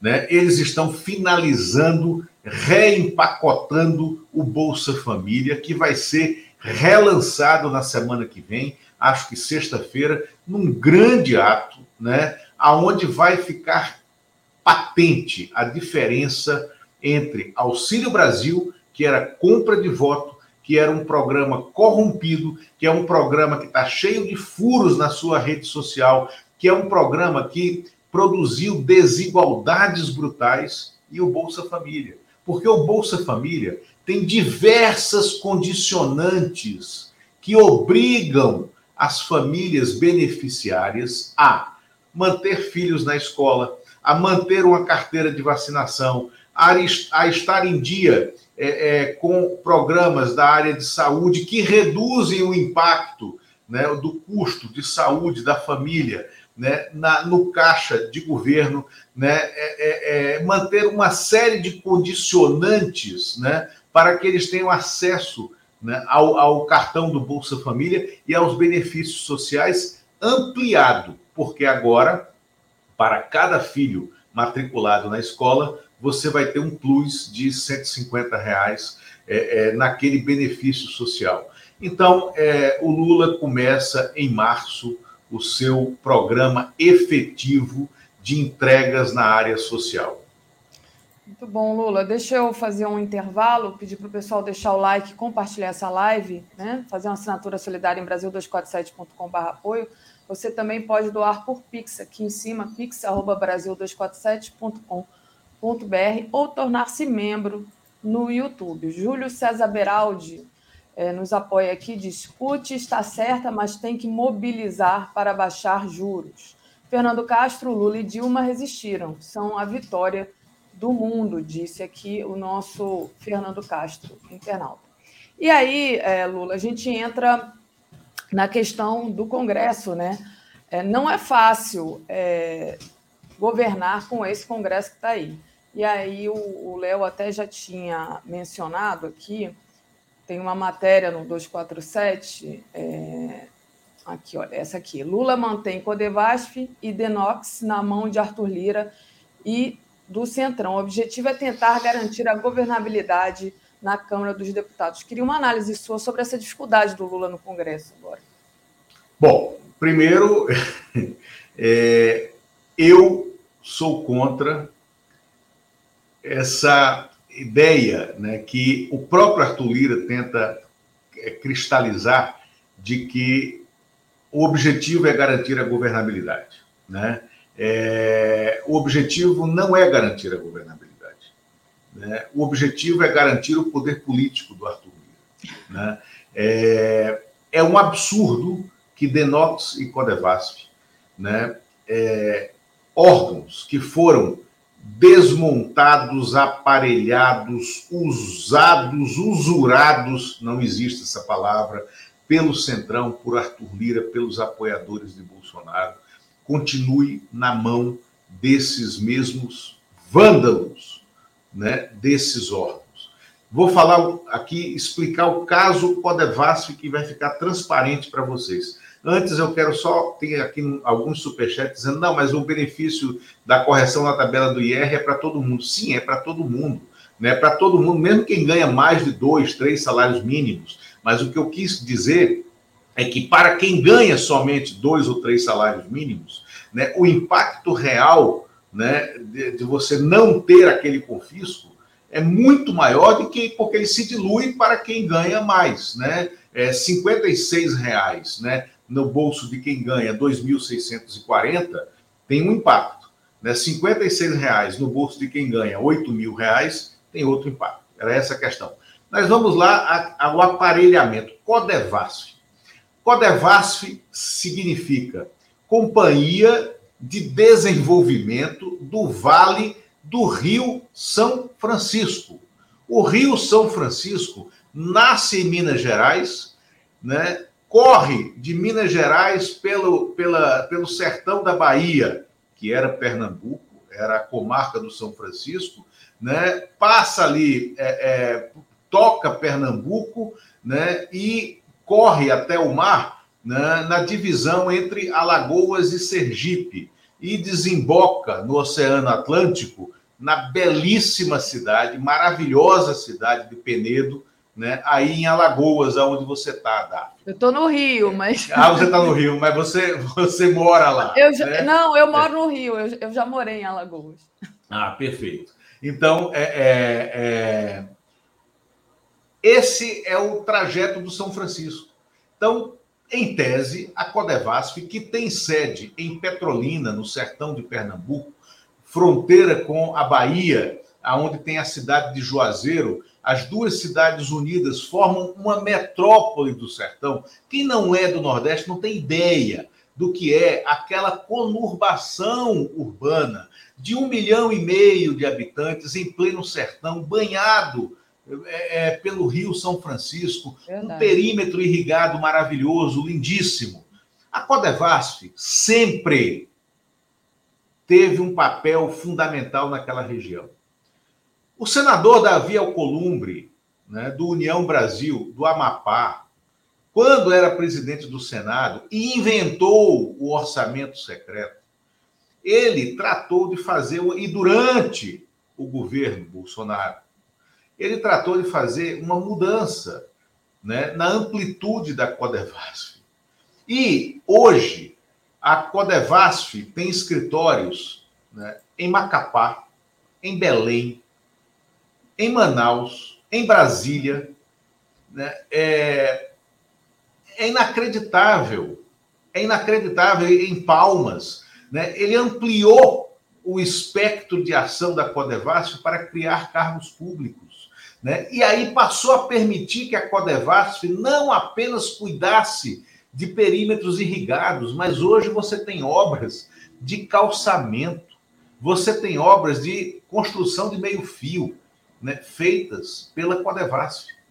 É inacreditável. Né? É, e é isso que está sendo mantido. E está sendo mantido por quê? Porque isso é poder político de indicação de emenda orçamentária na mão do Arthur Lira. Né? É, e, além disso, o que é que o governo anunciou ontem?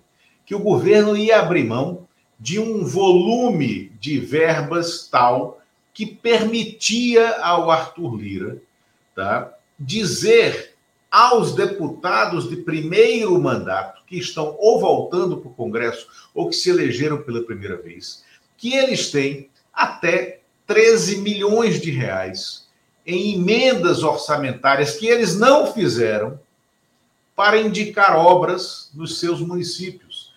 Isso é corrupção com a verba orçamentária para manutenção de poder na Câmara. E manutenção de poder para quê? Aí vem a grande, na minha opinião, a maior tragédia política desse início de governo Lula 3.0 que é a péssima qualidade média da bancada do PT na Câmara dos Deputados. Você tem expressões, é, é, eu vou usar aqui um nome apenas, há outros, mas você tem personalidades políticas como o Rui Falcão, que merecidamente vai presidir a CCJ, num compromisso que o Arthur Lira não conseguiu romper, mas você tem dentro do PT uma média de parlamentares que se entrega muito fácil, que não sabe como é a negociação política, que se entregou no colo do Arthur Lira, que acreditou nas promessas do Arthur Lira, né, que acha que é, é, ser governo é fácil, que articulação política é fácil. Em razão disso, eles estão perdendo as posições que lhes foram prometidas na Câmara dos Deputados. Né? O Arthur Lira está querendo romper o compromisso com o PT para fazer com que um bolsonarista assuma a comissão de orçamento, para fazer com que um bolsonarista assuma a relevante comissão de fiscalização e controle. Né? E isso é decorrente de uma atuação parlamentar que é muito ruim, muito deficiente do Partido dos Trabalhadores. Precisa ser mais eficaz, né? Porque o Arthur Lira está engolindo todo mundo.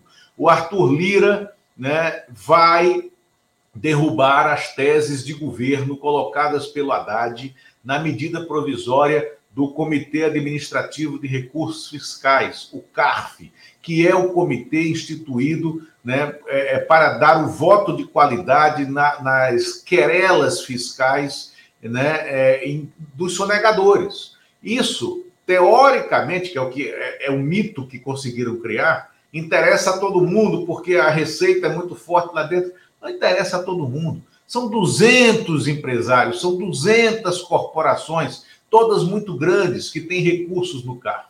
Né? É, então, é, isso é outra entrega resultante né, dessa má qualidade. A MP, que foi baixada pelo presidente Lula no dia 2 de janeiro, vai cair né, nos seus, é, é, no seu coração porque o Arthur Lira assim o quer. Então, é, eu acho que a bancada do PT, a bancada do governo na Câmara dos Deputados precisa fazer uma reflexão muito grande sobre essa relação deles com Arthur Lira e esse poder que eles deram ao Arthur Lira. E agora, só para encerrar, Daphne, eu vou deixar uma provocação aqui que eu estava querendo fazer desde a semana passada. O Zózimo Barroso do Amaral, né, grande colunista político, e que era um crápula também, tá? Na, no convívio pessoal. O Zózimo tinha um bordão, né, que dizia, dizia para falar sobre um cenário futuro. Não será surpresa para esta coluna que. Né, aí ele dizia alguma coisa que era uma previsão dele. Eu digo que não será surpresa para este colunista que o Arthur Lira tente passar e consiga a emenda que hoje é ilegal de reeleição dele para um novo mandato como presidente da Câmara. É ilegal não porque não possa haver reeleição do presidente da Câmara, porque ele foi reeleito, mas é ilegal porque é, o regimento interno, a, com uma combinação constitucional, dizem que presidentes da Câmara e do Senado não podem ser reeleitos para um mandato consecutivo na mesma legislatura. É, o ex-presidente da Câmara do PT, João Paulo Cunha, tentou passar uma emenda constitucional para ser candidato à reeleição em 2005. 2005 foi aquela eleição em que o PT perdeu a presidência da Câmara para o Severino Cavalcante e aí, aquilo foi a origem da falsa denúncia do mensalão. O João Paulo perdeu essa PEC por quatro votos. Sabe quem era o autor da PEC? Sabe quem foi que apresentou a PEC Não. na Câmara? Benedito de Lira, pai do Arthur Lira. É. É, o Rodrigo Maia também tentou, né, dando uma mãozada né, é, legislativa, também tentou ser reeleito né, é, para o mesmo mandato, é, na mesma legislatura tal. Não conseguiu, o Supremo não deixou. Mas o Arthur Lira vai tentar. O Arthur Lira vai tentar aprovar a emenda de reeleição para ficar no posto até o fim do governo Lula. E eu arrisco dizer que com essa tonificação política que o PT está permitindo que o Arthur Lira tenha na Câmara dos Deputados, ele vai conseguir.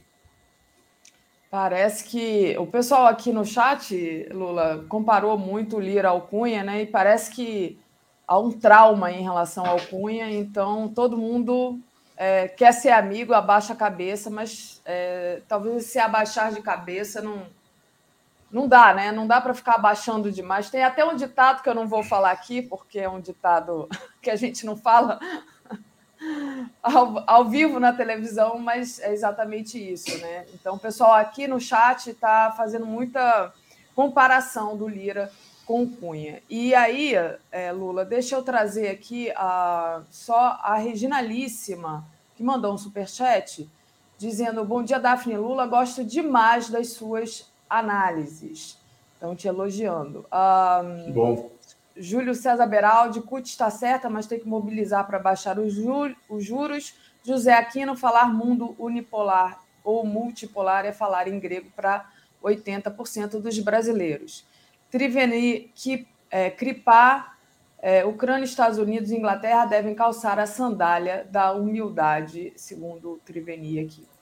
E então, Lula, queria te agradecer demais. É, sua participação de hoje, te desejar um ótimo carnaval e ótimo descanso se você for descansar, ou ótima folia se você for brincar.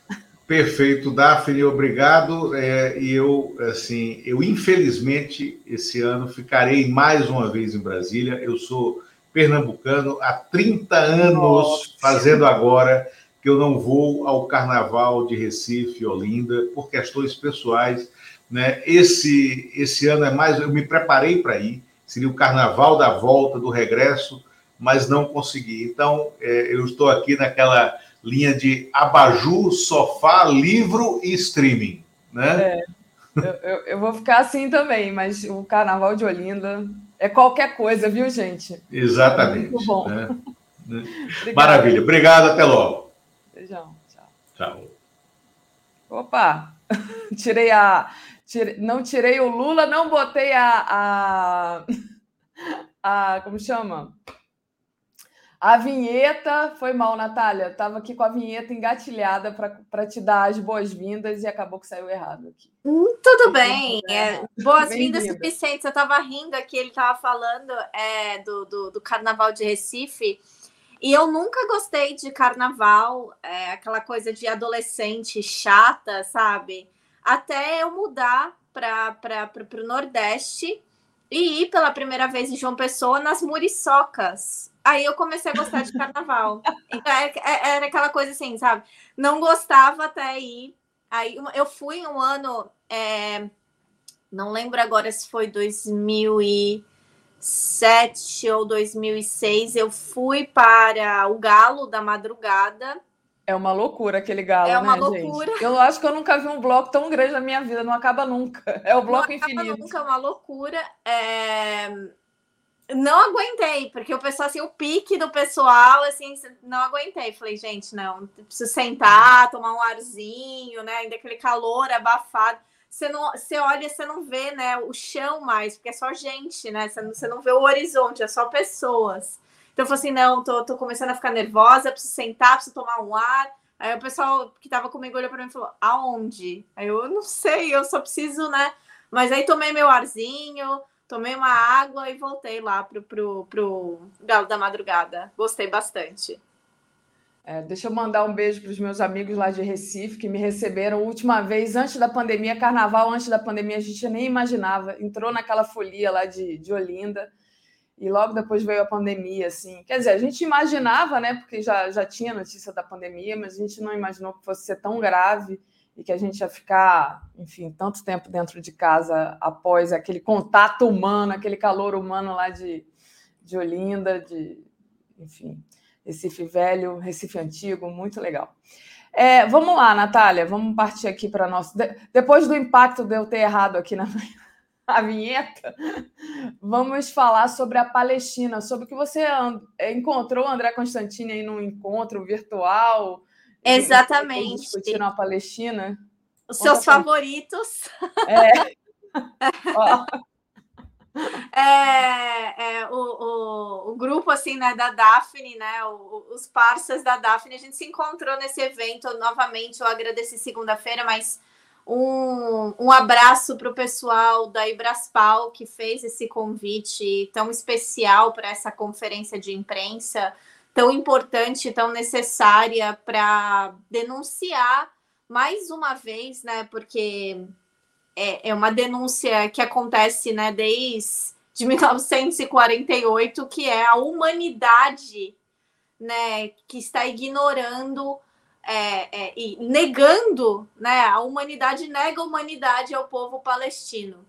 E depois né, dessa conferência, que foi muito esclarecedora, como eu já falei segunda-feira no Globalistas, vou repetir: as próprias autoridades palestinas presentes disseram que esse governo de Israel atual é o governo mais de extrema direita da história, é o governo que está mais é, é, sufocando os direitos deles, e isso se provou na quarta-feira com uma votação no parlamento israelense que simplesmente, olha só que absurdo, simplesmente vai retirar a cidadania de palestinos que forem presos por questões políticas pelo Estado de Israel.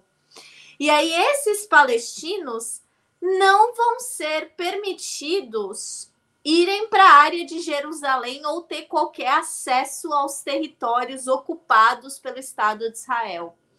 Porque, segundo o governo israelense, é, é, as pessoas que são presas por questões políticas recebem não só honras sociais e políticas das autoridades palestinas, mas as suas famílias também recebem um auxílio, porque muitas dessas pessoas presas são as pessoas, né, o, chefes de família, né, ó, chefes de família, as pessoas, né, que contribuem majoritariamente com a renda das suas famílias.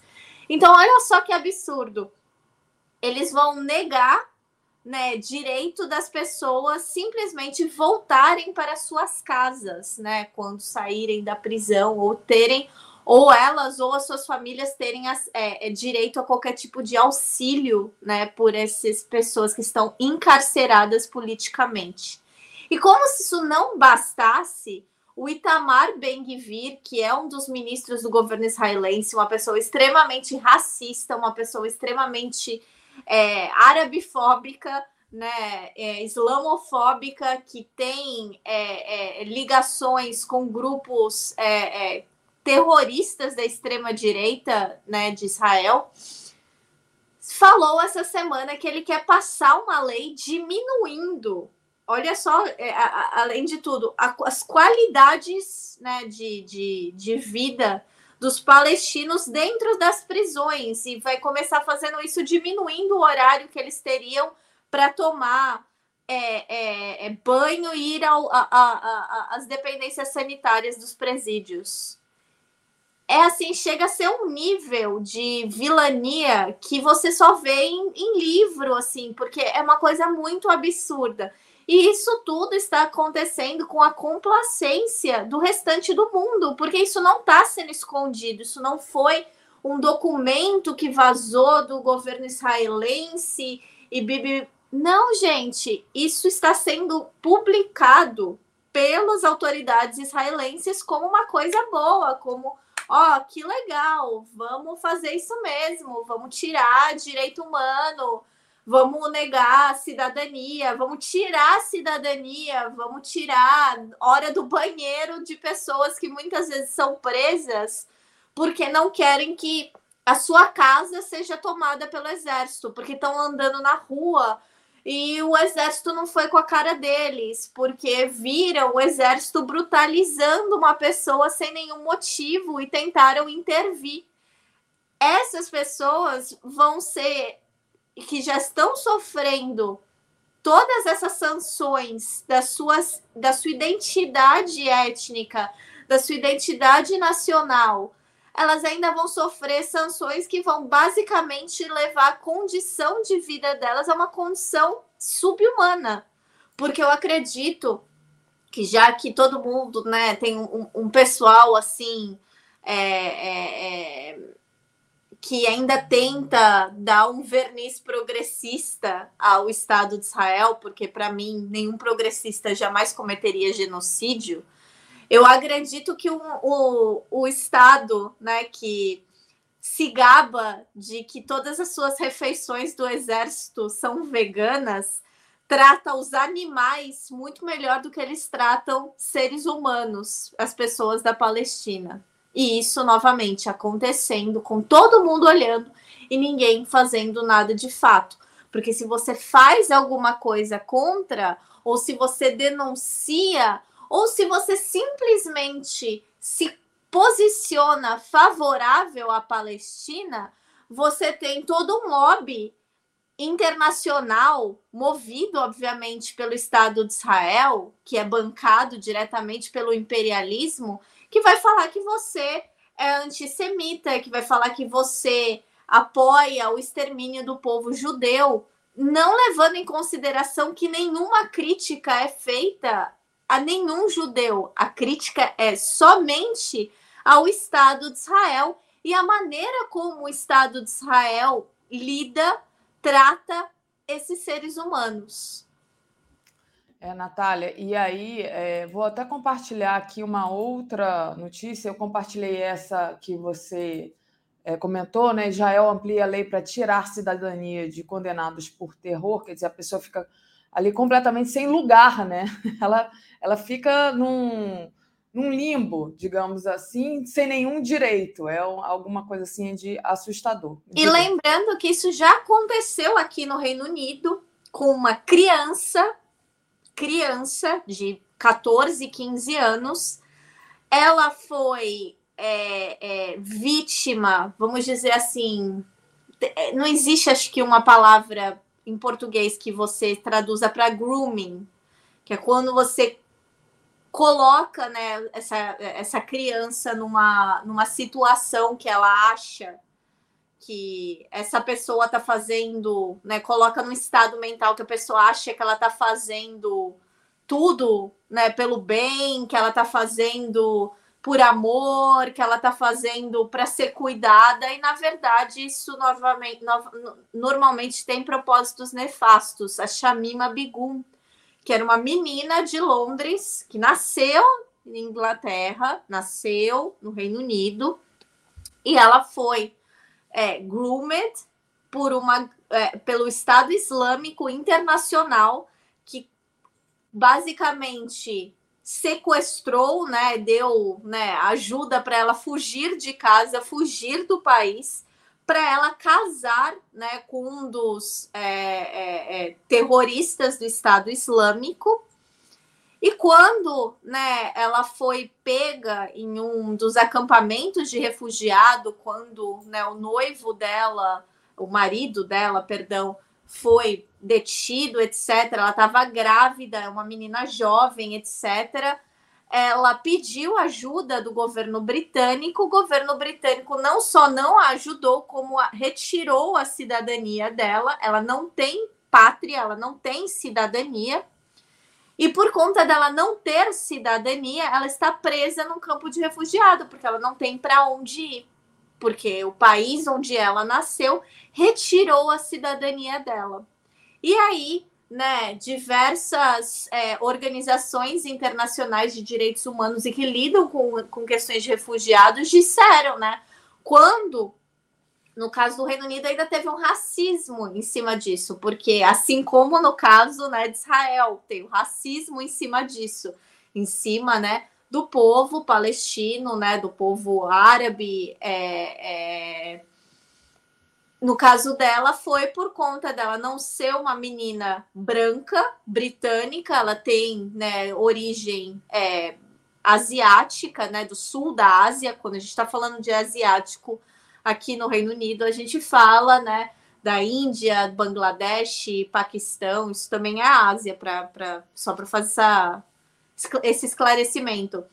E ela perdeu né, essa cidadania, ela não tem para onde ir. E, e, essas organizações justamente discutem o fato de que quando o governo britânico ou outros governos europeus tiveram contato com brancos, cidadãos brancos que se radicalizaram e foram né, é, é, é, lutar pelo Estado Islâmico, etc., nenhuma dessas e de fato lutaram. Ela nunca lutou. Ela era somente uma esposa, né? Ela ficava simplesmente na casa. Ela nunca participou de nenhuma atividade armada. Quando eles pegam pessoas que participaram dessas atividades armadas, elas não perdem a cidadania. São detidos, são presos, né? Pegam, né? A, a, a, é, respondem às acusações de terrorismo, mas eles não perdem a sua cidadania, eles continuam sendo cidadãos britânicos e ela perdeu isso. Então, assim, é, é muito sério a gente estar tá vendo passivamente, porque é pouca, não sei se as pessoas sabem a dificuldade que já é para palestinos, por exemplo, conseguirem um passaporte no Estado de Israel. Eles não conseguem. É, é, é, muito difícil. Eu conheço, inclusive, uma militante palestina que ela só consegue viajar para e da Palestina e para a Palestina pelo fato dela ser canadense, ter passaporte canadense também. E isso também é um problema que outros palestinos que moram, né, que, que, que vivem na diáspora, né, da, da geração da Nakba, é, repassam hoje em dia. Eles não conseguem muitas vezes vistos para voltarem né, para suas terras, porque foram terras que foram invadidas e que têm o controle imigratório de Israel. Então, quer dizer, olha a situação que essas pessoas, que toda uma população vive e ninguém fala nada, né? Assim, é, é absurdo. É verdade, Natália. Eu coloquei o, a foto da Chamima enquanto você falava, para o pessoal ver, né? A carinha dela de criança mesmo. A Elizabeth Belísio, obrigada, Natália. Nesse momento em que os canais de esquerda estão se vendendo para Israel, sua denúncia é um alento. Liberdade para a Palestina, diz ela aqui. Eu queria só responder esse comentário da Elizabeth, porque eu fiz essa pergunta para para a militância palestina né, no evento, como é que a gente responde a, a essas pessoas que defendem o Estado de Israel, como é que a gente né, se, se defende ou né, argumenta com essas pessoas. E a resposta deles foi muito simples. Sempre que eles defenderem qualquer coisa que Israel faça, pergunte sobre os direitos humanos dos palestinos que são né, diariamente quebrados por eles.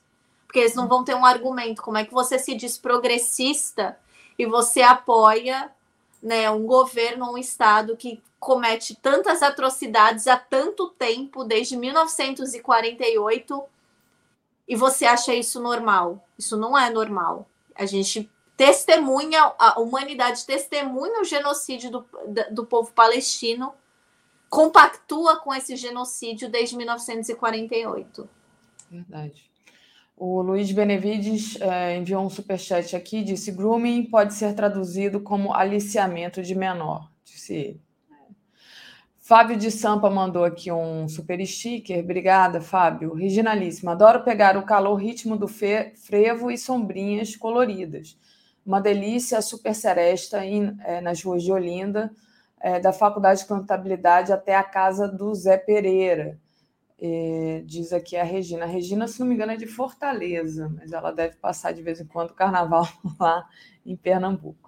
Muito bem, Natália, queria trazer aqui. Só fazer um break, que vocês estão aqui me matando falando de carnaval. Todo mundo, ai, planos, vou viajar, vou isso. Imagina! eu já tenho os meus amigos né, do Brasil que às vezes tomam umas a mais e tá em bloco, em bloco e etc. E me manda mensagem. Ai, poxa, a gente estava aqui falando de você, e aí manda foto suado, segurando uma cerveja na rua, no meio de um monte de gente. Eu fico, ai, passando frio, pegando meu cobertor aqui. Imagina, Natália, você tá aí na praia, eu tô vendo solzinho e tudo. tô brincando, Natália. Essa, essa semana, o, o meu namorado até tava falando, falando assim, nossa, as coisas parecem que estão começando a melhorar, agora começou a escurecer às 5 da tarde, daqui a pouco a gente já tá normal de novo. Porque no inverno, principalmente aqui na Escócia, que a gente está bem ao norte, é, começa a escurecer às três, quatro. Então, é. assim, agora que tá às cinco, a gente já tá comemorando. A gente, ó, daqui a pouco, né? Tá quase. Falta só quatro meses para o verão. Eu tinha essa sensação também. A pior coisa para mim, quando a gente mora em, em países, países do hemisfério norte, é essa coisa de escurecer muito cedo. Isso acaba com a energia da gente, é muito ruim mesmo. Mas é isso. Vamos lá. É, queria que você falasse um pouco sobre a situação política do Reino Unido, né? Teve demissão da primeira-ministra da Escócia, né? Como é que você avalia? Olha, foi, eu não vou dizer que foi surpreendente, porque assim, a Nicola Sturgeon, que estava no poder desde 2014, é, lembrando que aqui é, essa questão da liderança dos partidos não necessariamente é, você não vota no candidato, você vota no partido. Então, né, o governo né, do, da Escócia, que é um governo liderado né, pelo SNP, que é o partido é, soci, é, Partido Escocês, na, é, Partido Nacional Escocês, perdão, está é, no poder né, no governo desde 2010 e em 2014, né, após a demissão do ministro Alex Salmond, que se demitiu por conta dos resultados do referendo né, da Escócia, quando é, a independência perdeu até então, a Nicola Sturgeon tomou poder e ela não vou tirar o mérito dela de ter levado para frente, né, para ter dado uma, uma, uma, um verniz internacionalista, não, não internacionalista, internacional, porque o internacionalismo aqui dos escoceses é apenas ligado à Europa, basicamente. Não vou mentir, gente. Eu fui, eu, eu admito, eu fui membro do partido e depois de estar lá dentro que eu percebi que as coisas não eram bem assim que tinha um lugar, mas não era um lugar para todo mundo, ou pelo menos eles não estavam querendo dar um lugar para todo mundo ou para todas as causas. Enfim, é... ela se demitiu depois de ter passado por uma campanha, né? Muito difícil da mídia que estava criticando ela por diversas razões, mas mais principalmente por conta do DRA, que é a reforma é, de, de reconhecimento de gênero. Para quem não sabe, né, no Brasil, por exemplo, uma pessoa trans ela tem o direito de autoafirmar o seu gênero. Ela pode ir né, num, num, cartório, né, fazer né, o processo de autorreconhecimento com o gênero né, que ela se identifica. Aqui no Reino Unido, isso não acontece. Você precisa passar por uma junta médica que demora anos, isso é muito complicado. Então, quer dizer, você muitas vezes está no, no meio da transição, é, você já está, por exemplo, com características é, do, do, gênero que você se identifica, e você ainda está sendo obrigado né, legalmente a, a usar o seu nome morto e o seu o gênero que não te pertence. Então, o governo da Escócia tentou ratificar isso, isso foi votado no parlamento, que passou, né? Estavam passando cláusulas em relação a isso, e isso virou um assim problema gigantesco. Por quê? No Reino Unido, nós temos uma explosão, graças né, a, a, as mesmas igrejas evangélicas que levam é, por exemplo, pautas anti-aborto, pautas é, anti-direitos para as populações LGBTQIA, o feminismo né, radical, que é que exclui né, as pessoas trans, que exclui principalmente as mulheres trans e coloca, né, inventa factoides em cima de uma população que já é extremamente marginalizada, atacada e que sofre com violência, é, com a violência internacionalmente, né, a nível internacional. Então aqui isso virou um problema muito sério com questões que eu nunca vi na minha vida né, acontecerem, mas eles estavam falando que poderia acontecer, que isso ia acontecer, que né, negando né, não só a, a identidade dessas pessoas, mas negando direitos básicos a essas pessoas. Então, assim, tá uma situação muito periclitante aqui em relação aos direitos das populações trans. E quando eu digo aqui, eu falo também do Reino Unido, né? Porque essa semana, ontem, inclusive, teve uma vigília aqui na Escócia em homenagem né, a Brianna Gay, que era uma ativista né, trans de 16 anos, que foi esfaqueada, vítima de transfobia na Inglaterra. Então, assim, é, é, isso é um problema sério, a gente não pode ignorar né, a transfobia a nível internacional, porque essas pessoas, é o que eu sempre falo da extrema-direita e dessas pautas de ódio, elas todas se comunicam, elas todas estão juntas, elas todas trabalham juntas. Não é à toa que quem estava financiando, por exemplo, viagens ao exterior, a equipe da Damares Alves, eram grupos europeus é, de fundamentalistas cristãos que eram, né, que estavam financiando essas viagens para falar, por exemplo, de questões é, é, de é, é, direitos reprodutivos das mulheres, aborto, é, casamento, união estável de pessoas, né, da, da, do mesmo gênero. Então, assim, tudo isso é uma pauta internacional, porque eles trabalham internacionalmente. Eu tenho até um amigo que faz uma piada falando né, que o diagrama vem deles é um círculo, porque todas essas pessoas estão juntas. E aqui é uma coisa que eu consigo ver, não precisa nem ninguém falar, eu consigo ver claramente que as mesmas pessoas que estão protestando na frente de hospitais que realizam é, procedimentos é, é, de é, direitos reprodutivos, como aborto, como colocações de, de DIU, como laqueaduras, são as mesmas pessoas que vão né, para frente do parlamento né, dizer que é, atrocidades, que eu não vou nem repetir, é, em relação a, a mulheres trans, é, são as mesmas pessoas que vão e falam que é, é, é, atrocidades contra trabalhadoras sexuais. Então, assim, são as pessoas que estão sempre trabalhando com principalmente atores da extrema direita, porque eles sempre trabalham com fundamentalistas cristãos. Então, assim, essas pessoas criticaram muito a primeira-ministra.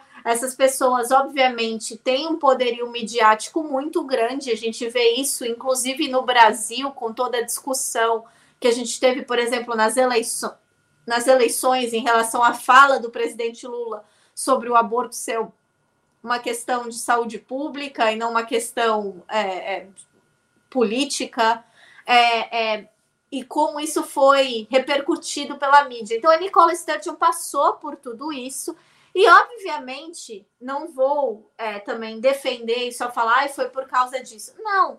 Muita coisa aconteceu aqui na Escócia a um nível é, é, de frustração, principalmente ela era uma política boa no sentido de falar política, não de fazer política.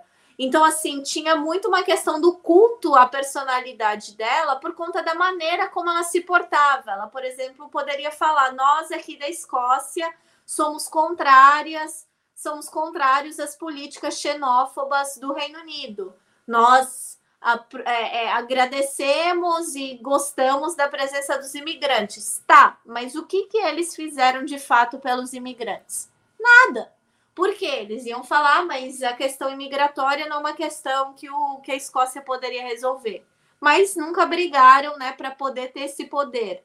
É, do mesmo modo, é, é, com outras questões. E a questão da independência, porque eles sempre tentaram, né, conjunto com a liderança da Nicola Sturgeon, eles jogaram a questão da independência somente com uma condicionalidade de que a questão da independência levaria a Escócia a voltar para a União Europeia, porque lembrando que a Escócia votou para continuar na União Europeia dentro dos países do Reino Unido e foi, como eles dizem aqui, tirada a força da União Europeia. Então eles colo colocaram a causa da independência como uma condicionalidade para voltar à União Europeia, mas não trabalham o fato de que, por exemplo, com a independência poderiam outras coisas poderiam mudar, como por exemplo, estamos vivendo, aí eu vou entrar no meu segundo assunto do Reino Unido, que é que estamos vivendo a maior crise do custo de vida,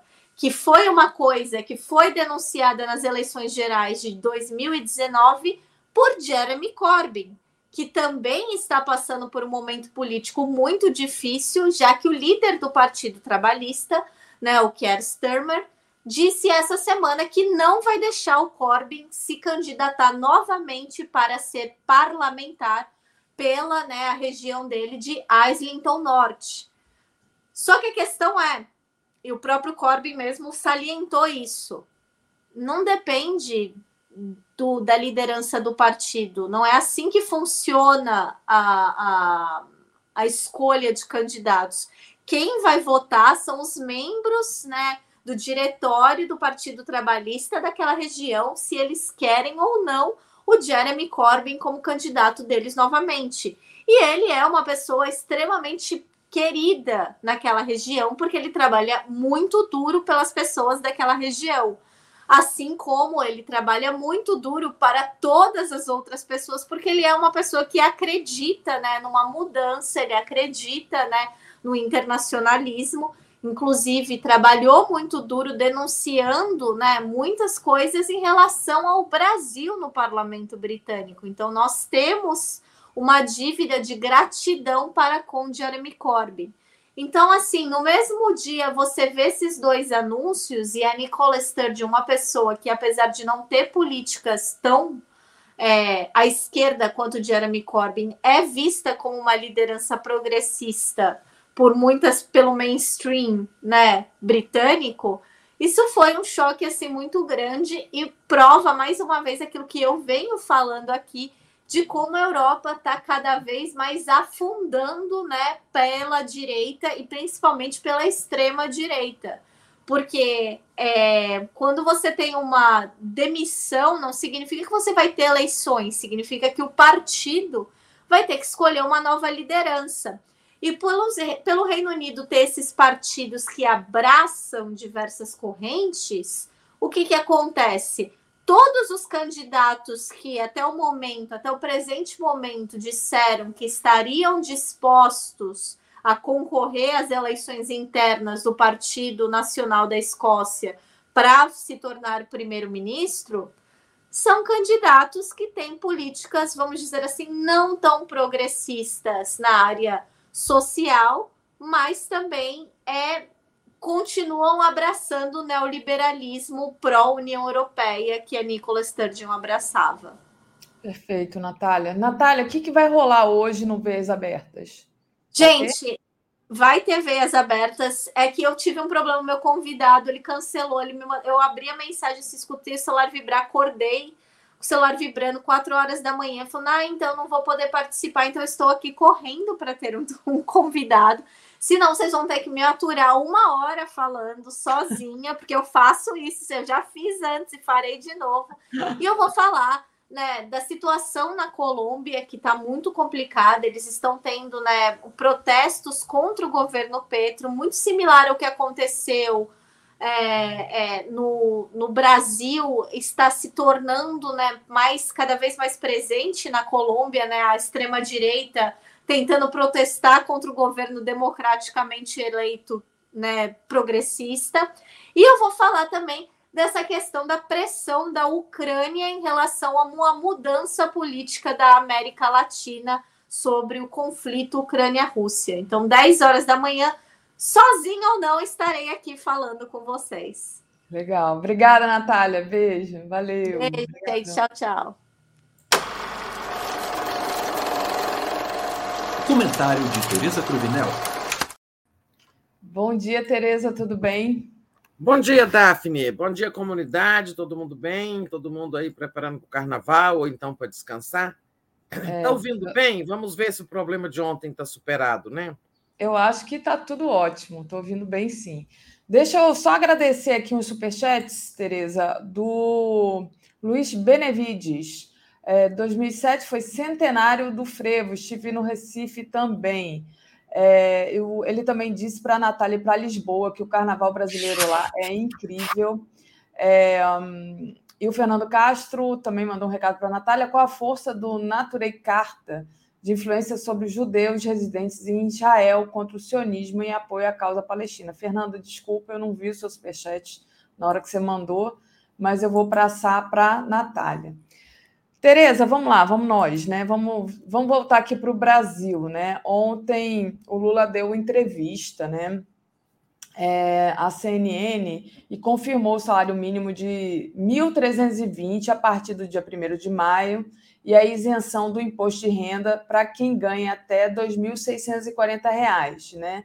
São muitas notícias do, dessa agenda positiva do Lula em, em tempo muito curto, né? A gente está no segundo mês de governo, sendo que aconteceu tanta coisa, é, tanto incêndio né, para o Lula pagar, e mesmo assim ele está trazendo uma agenda positiva. Eu queria que você falasse um pouco disso, é, como é que você vê essa, esse trabalho do Lula aparecendo cada vez mais, né? Pois é, vamos discutir aqui é a percepção do presidente, né? nesses primeiros dois meses de governo? É, como, é que, como é que ele é percebido cá do lado de fora, né, pelas pessoas? Então, a agenda positiva, ela é, está vindo num ritmo muito acelerado. Ele está, segundo o Haddad, ansioso para mostrar resultados e cumprir suas promessas, né? E o primeiro resultado foi essa aprovação, né?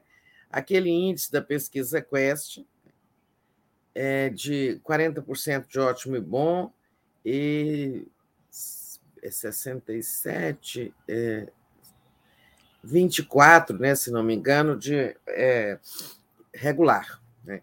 Ou seja, a, a aprovação a, a nota positiva dele está bem maior do que, como a gente já disse aqui, do que a nota, é, do que o, o, índice de o índice de votos, né, pelo qual ele foi eleito. Ele, ele teve 50,9% dos votos válidos no segundo turno.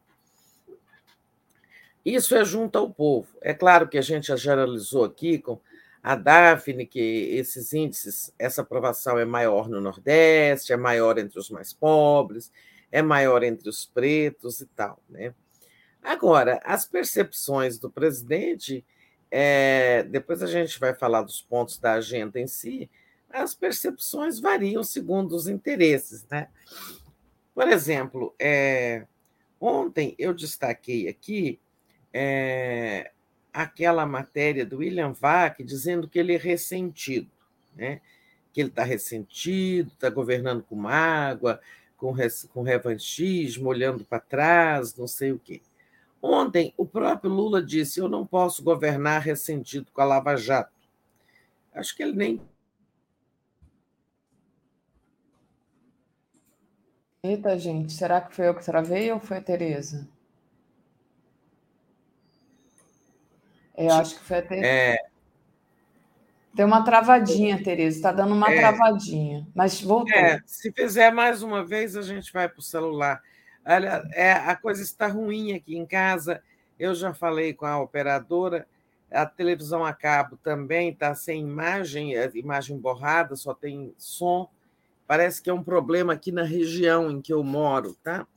É, hum. E aí não adianta fazer no celular, com Wi-Fi, né? Tem que fazer com a, a pacote com de dados, né? com o sinal, é, com o 4G e tal. Vamos ver se firma aqui, mas não está bom. Eu sabia que ia estar tá bom, porque a TV a cabo está horrível. É, voltando, hoje tem matérias nos jornais dizendo que o encontro que no encontro que o Haddad teve com, os com um grupo de empresários, nós vamos falar disso depois em relação a juros, que é outro assunto, mas foi um encontro do Haddad com peso pesados, assim, do, do, da elite econômica, esses nomes, Gerdau, Trabuco, etc., né? esses grandes empresários do Brasil. E, e eles também disseram o seguinte: olha, o Lulinha Paz e Amor dos dois primeiros mandatos ainda não apareceu, né? Para nós, disseram os empresários. É, o Haddad disse não. É, eu, eu mesmo estou aqui com paz e amor, representando ele e tal. É, o que, que as pessoas estão ressentindo, esses da elite, né? É que o Lula está mais duro, né? Quando ele fala do, dos, dos, é, dos privilegiados. E está mais, a meu ver, assim, digamos, ele está mais determinado quando se trata de proteger os mais desva os desvalidos, os mais necessitados. Né? É disso que eles estão falando, né? Ah, cadê o Lulinha Paz e Amor? Né? Na verdade, o presidente continua o mesmo no seu, na sua relação, é, na sua personalidade e tal, é, mas tem essas cobranças aí porque há uma ênfase maior né, no compromisso com os mais pobres que as elites não suportam. Né? Aí inventa desculpa, ah, o Lulinha não é mais paz e amor, o outro fala, ah, está ressentido, magoado, não sei o quê. É tudo lorota. Na verdade, é porque a agenda que o governo está fazendo, ela privilegia mesmo né, a, a, os, os que mais precisam do Estado no Brasil. E aí, se a gente recordar, né, qual foi a agenda que o Lula já tocou né, nesses últimos dias? Minha casa, minha vida, né? as pessoas precisam de moradia, reajustou as bolsas é, de pesquisadores, né? São, sabe, uma pessoa que está fazendo um doutorado e que vive com uma bolsa de R$ 2.500, né? Isso não é possível e é proibido de trabalhar, né? A gente recebeu aqui, teve gente aqui, ó, internauta nosso, dizendo: é o meu caso, tenho 45 anos e, e sustento, tenho uma mulher e filho, mas sou um cientista né, e vivo, estou vivendo com essa bolsa. Ah, teve o reajuste das bolsas, teve inauguração de obra. Aí, é, ontem, o Lula anunciou, né, confirmou o salário, o novo aumento do salário mínimo em maio, porque o governo, em janeiro, ele manteve aquele reajuste que já estava previsto no orçamento, orçamento feito pelo governo anterior, e que levou o salário para 1.302, né? mas o Lula quer um ganho real acima de inflação. Então, vem aí essa subida para 1.320 a partir de 1 de maio. Né? É, e ontem também, é, quer dizer, a semana que vem, nós estamos vendo aí muitas entrevistas é, do ministro Wellington Dias sobre o novo Bolsa Família, que vai ser anunciado depois do Carnaval, eu acho que na quinta-feira, depois do Carnaval é, teve aí uma, uma reunião, né, tem, tem hoje uma reunião do Lula com Haddad, o Elton Dias é, e outros ministros que possam ter participação, Casa Civil, para bater o martelo sobre o novo Bolsa Família. Porque não é só trocar de nome, né? O programa tem outras regras. É, e o programa exigirá a revisão do cadastro único, que está eivado de pessoas que não precisam e que o governo Bolsonaro não tinha compromisso, sabe, técnico como formar esse cadastro.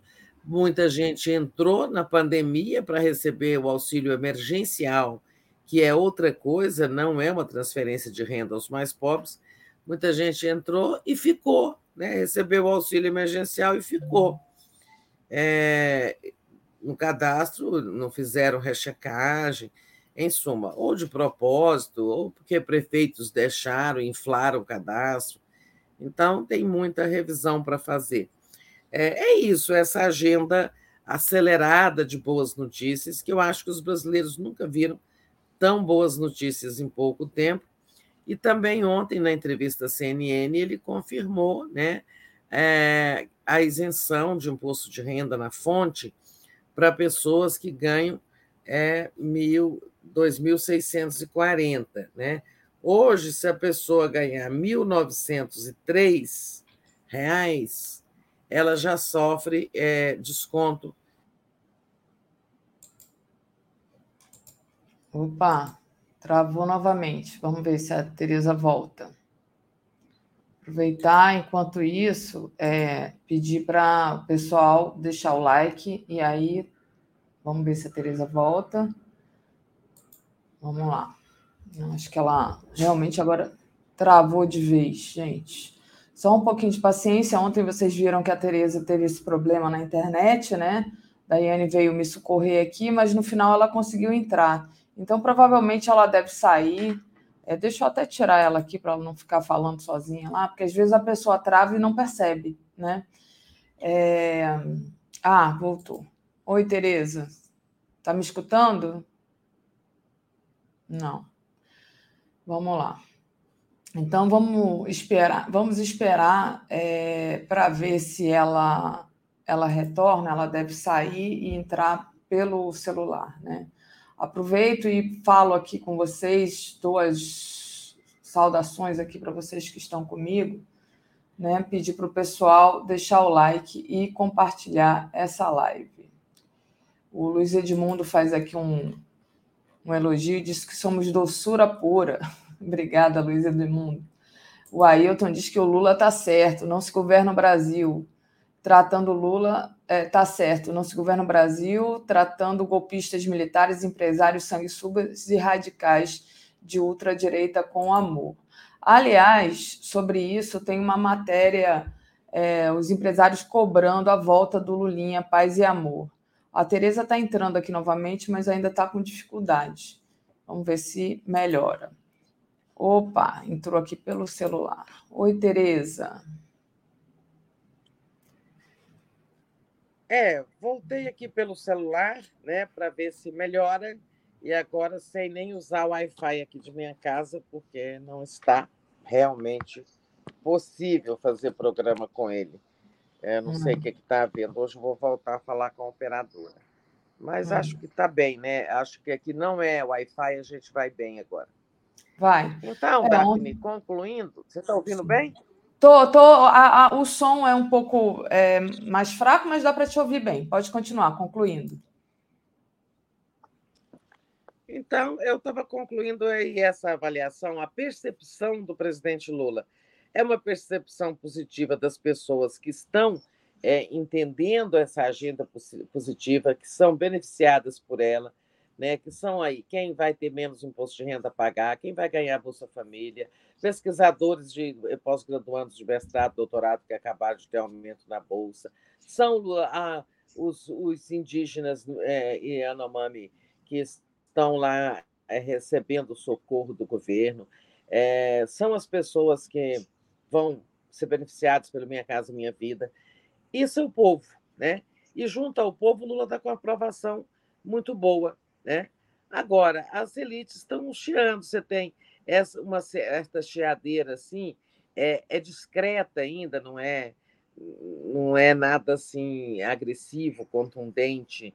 São queixas, sabe, assim, lamúrias, né? Lamúrias de alguns jornalistas, de alguns analistas, críticas por conta da, da, da, da queda de braço com o Banco Central, né? E agora veio essa aí, por exemplo, dos empresários, dos homens mais ricos do Brasil que estavam jantando anteontem com a Haddad e vieram com esse mimimi, né? Ai, o presidente não é mais paz e amor. Ah, tá faltando, né?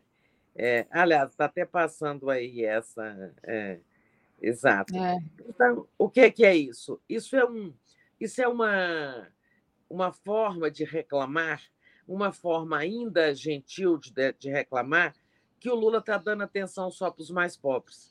Mas esse foi o compromisso dele. Como disse ele, foi para isso que eu fui eleito. Né?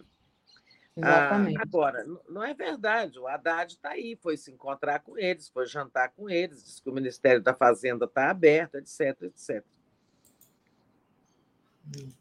É exatamente isso, Tereza. Opa. Melhorou? Melhorou, melhorou. Só estou preocupada com você de arrumar um apoio para você não ficar com a mão cansada, né? Porque uma hora segurando esse celular.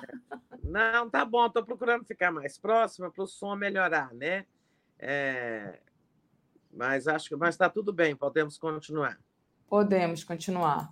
É, deixa eu agradecer o pessoal, pedir para o pessoal deixar o like. Não é importante vocês deixarem o like, tá? E aí já trago um outro ponto para a Tereza. Ainda dentro dessa entrevista à CNN que o Lula é, falou, né, é, teve outros pontos que a gente pode destacar, Tereza. Ele prometeu convidar o presidente do Banco Central para visitar os lugares miseráveis do país, né? É, apesar do que foi aconselhado a fazer, né, é, ele voltou a dizer que a autonomia do Banco Central terá que ser mudada se não trouxer resultados positivos, né? O Lula continua então aí numa queda de braço, parece que está ganhando essa briga, apesar, é, enfim, dos juros, né? E é, como é que você vê essa continuação do Lula se afirmando diante do presidente do Banco Central e dessa autonomia do Banco Central? Pois é, eu me equivoquei, tá, na minha avaliação. Eu achava que ele ia baixar o tom porque muita gente no entorno do Lula recomendou isso. Olha, não fustigue mais o presidente do Banco Central, deixa que as pessoas façam isso, os parlamentares, os ministros, ou, em suma, outros aliados do governo. É, fale de juros, mas não fale da pessoa, não fustigue a pessoa, este cidadão, como diz o Lula em relação ao Roberto Campos Neto, presidente do Banco Central.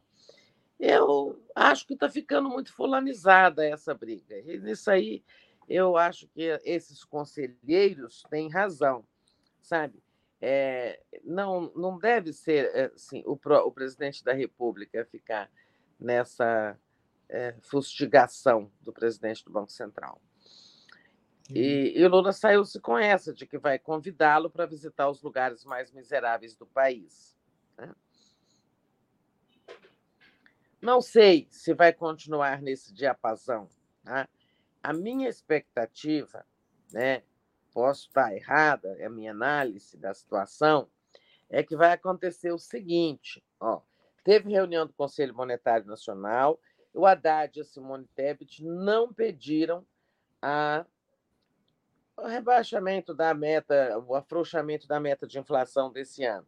Até porque isso não adianta muito né? Teria que ser para mexer nas metas de 2024, 2025, e isso não está em pauta agora, seria em junho. Tá bom.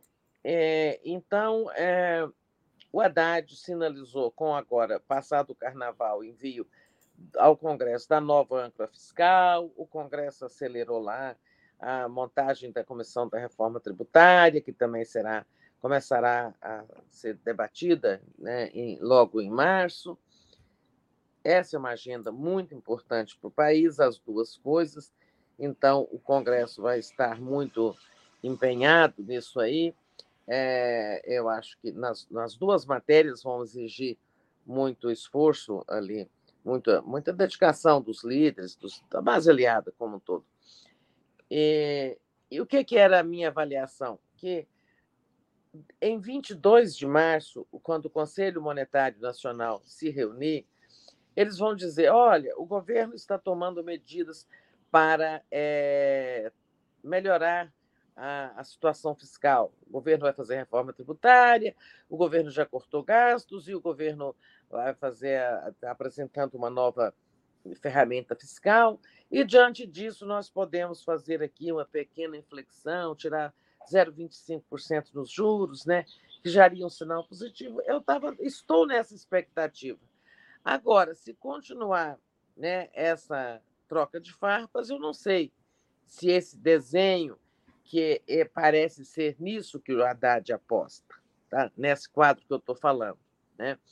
É, o governo vai fazer, tomando medidas que dão discurso, justificativa para o Banco Central começar a baixar. É, mas se fica uma guerrilha verbal, eu não sei né? É, se, ela, se isso vai acontecer sim. Vamos ver se é, o, o, o, Lula vai, digamos, é, encerrar essa participação dele é, depois do carnaval, ele vai descansar, ele e a Janja devem ir para a Bahia, né? vão fazer uma pausa merecida. É, vamos ver depois. É, mas eu estou achando que é assim. Tá? Agora, temos aí né, nessa, é, nesse encontro com o, o, o Haddad, né, é, eles também, de, também deram razão ao Lula. É que eu digo, o Lula está ganhando essa parada, mas ele está estará ele se desgastando por isso ou não, né? É, há quem diga que ele está se desgastando e contaminando a pauta, a agenda positiva. Há quem diga que não, ele está ganhando uma queda de braço, porque os empresários do setor produtivo que estiveram até ontem à noite com Haddad também fizeram muitas críticas aos juros, diz que é uma, eles são despropositais, exagerados, etc., é, remédio amargo, usaram essas expressões. Sinal de que assim, o Lula está ganhando essa disputa. Né? Ele colocou em pauta uma questão importante, esses juros imorais e, e estratosféricos que dificultam a retomada do crescimento pelo Brasil. Né? O Lula está ganhando. O que se está discutindo internamente no governo é se ele já cumpriu o papel dele indo para a linha da frente, a linha de frente do combate, do embate, e agora não seria hora de ele recuar para que os outros né, continuem na refrega. Isso é uma discussão que não sou eu que estou propondo, é uma discussão que existe dentro do governo e entre os aliados. Né? Mas nós vamos conferir depois do carnaval. Tá, Dá? Perfeito, Tereza. Isso mesmo, né?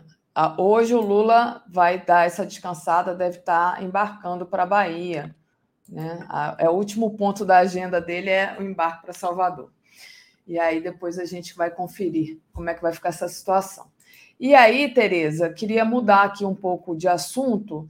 É, o STF confirmou a validade do decreto de Lula sobre armas. Né? O Flávio Dino comemorou, avisou que acabou o liberou geral.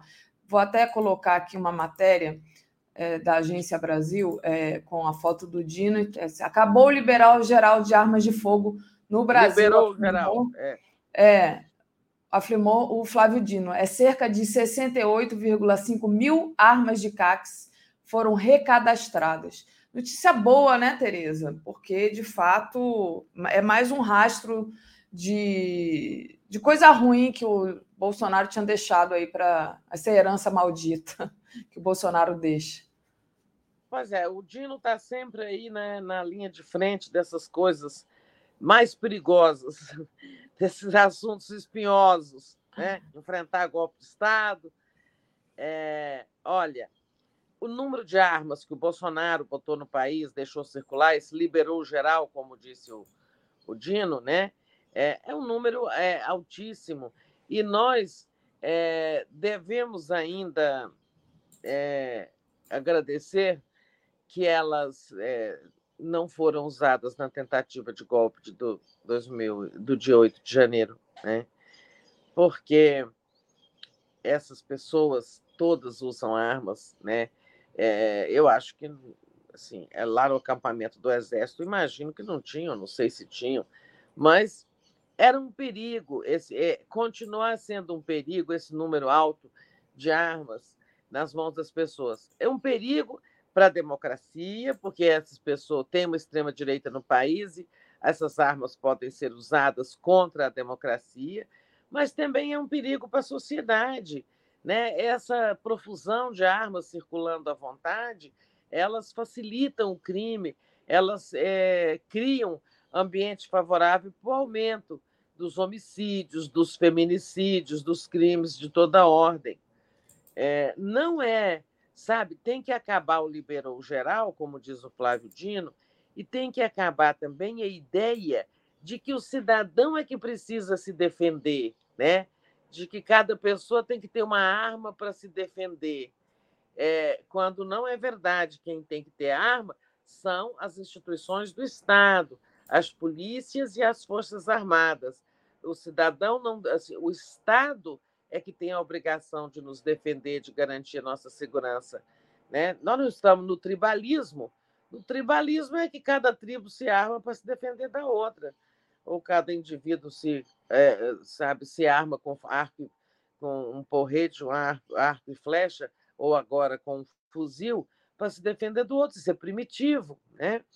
É, eu achei muito bom, né, a, a, a decisão do Supremo porque os bolsonaristas, esses proprietários de armas, CACs e outros, é, eles estavam apostando é, que o Supremo ia derrubar o decreto do Lula e hum. não, não iriam se recadastrar. Embora tenha havido esse alto número de recadastramentos de armas, né, é, aí, mas é mínimo ainda diante do, do número total de armas que estão no país, porque essas pessoas esperavam que o decreto caísse.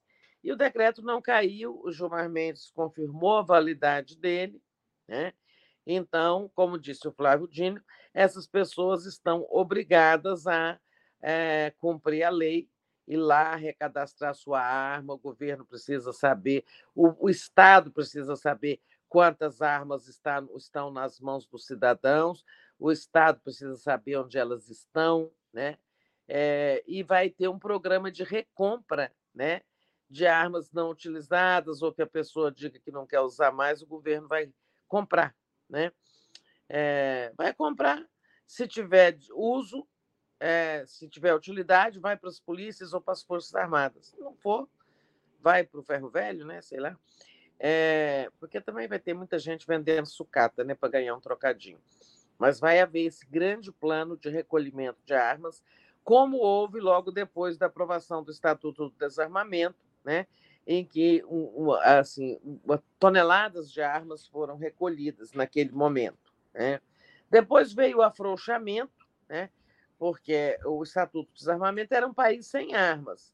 Aí depois foram vindo essas exceções, exceções para os caçadores, para os colecionadores, exceções para, os, para as pessoas que têm necessidade, gente do campo, não sei o quê. Foram abrindo exceções, hoje a gente tem um país armado. Né? Então, aí, muito bem, para o ministro Flávio Dino e lá para o ministro Gilmar, né? que também sem a decisão dele não seria, é, não teria sido possível esse aviso aí do, do Flávio Dino de que o prazo está acabando até o fim de março, né? Quem não se recadastrar a sua arma, ela vai ser considerada ilegal. Então, são agendas que andam. Isso também é promessa de campanha. Né? Exatamente, Tereza. Tereza, vou fazer um pequeno intervalo aqui, já lendo a mensagem do Mark, que diz: lembrando que as armas registradas não chegam a 10% das armas existentes, segundo o próprio Dino na coletiva. Né? Ele lembra aqui. Claro. E é, armas a... ilegais é uma, é uma, deve ter toneladas de armas ilegais. Exatamente. Inclusive, ontem teve uma apreensão aqui muito no Rio, muito grande de armas é, pela Polícia Federal, é, armas ilegais. Vera Bocaiúva, bom dia, amadas, e viva o ministro Flávio Dinos. Ani Eos diz, e os beijo, empresários... Beijo. É, beijo. Os empresários reclamarem é um absurdo, eles nunca lucraram tanto como com o Bolsonaro. Quando chegará a vez do povo, quando derrubarem o governo popular novamente? Já não basta toda a sabotagem legada? Diz aqui o, nosso internauta. Obrigada. E aí, Tereza, trazendo aqui um outro ponto, né? É, o Exército oficializou ontem a troca do general Gustavo Dutra, do Comando Militar do Planalto, é, que liderou as tropas em 8 de janeiro, é, que foi a data daqueles atos golpistas, da intentona golpista, a sede dos três poderes em Brasília. A gente deu matéria, vou até colocar aqui e pedir para você comentar, né? Então, esse general aí, Dutra. Gustavo Henrique Dutra foi substituído por Ricardo Carmona. Tereza. Então, o general Dutra era o comando, é, era o comandante militar do Planalto naquele dia, né?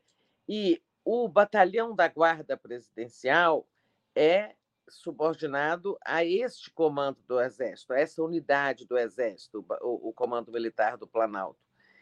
É, ele era o último oficial graduado né, é, envolvido, direto ou indiretamente, né, assim, com as questões do dia 8 de janeiro, que ainda não havia sido substituído, né, porque já, foi trocado lá, já foram trocados, é, já haviam sido trocados os comandantes, os responsáveis pela guarda do Palácio do Planalto no âmbito do GSI, já havia sido trocado substituído o comandante, o, o chefe ali da guarda presidencial, né, do, do, batalhão da guarda presidencial, subordinado aí ao comando militar do Planalto, e agora se troca o, o general Dutra, né? É, o, o exército esperou, não quis fazer muito ali, porque ele é um general, né? Então não quiseram fazer ali o novo comandante do exército, esse que já foi nomeado para o Lula, ele prometeu que ia trocá-lo, mas que não ia fazer isso assim, com muita correria, né, para não humilhar e tal, mas que agora, com as promoções, é, ele ia trocar e realmente está cumprindo a promessa. É, o general Dutra é, vai, uma espécie de caiu para cima, né? Ele vai para o Estado-Maior, lá para um, um posto de Estado-Maior, caiu para cima, mas é é dentro da hierarquia, faz parte da hierarquia, dentro do sistema de promoções deles. O fato é que ele não vai mais comandar essa unidade do Exército, que é importantíssima para a segurança da capital federal, para a segurança do governo federal. Né? É, se vocês se lembrarem, quem se lembra, né? quer dizer, nem todo mundo já está rodado como eu assim na vida. Quem se lembrar da campanha das diretas, quem foi para a rua reprimir as manifestações a favor da aprovação da emenda no dia da votação, na véspera da votação aqui em Brasília, milhares de pessoas foram para a esplanada, né? Gente veio de fora também para forçar o Congresso a aprovar a emenda das diretas já. E quem foi? O Comando Militar do Planalto, que era que tinha como comandante o general Newton Cruz, né?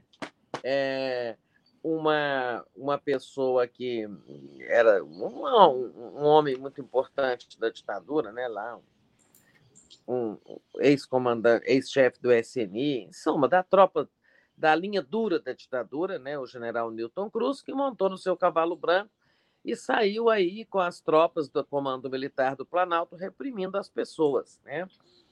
Então, esse comando militar é muito importante é, o general Tomás segue cumprindo né, assim, aquilo que tá, parece ser o acordo dele com Lula, que é limpar as Forças Armadas destes que participaram dos golpes, tirá-los de postos estratégicos, né?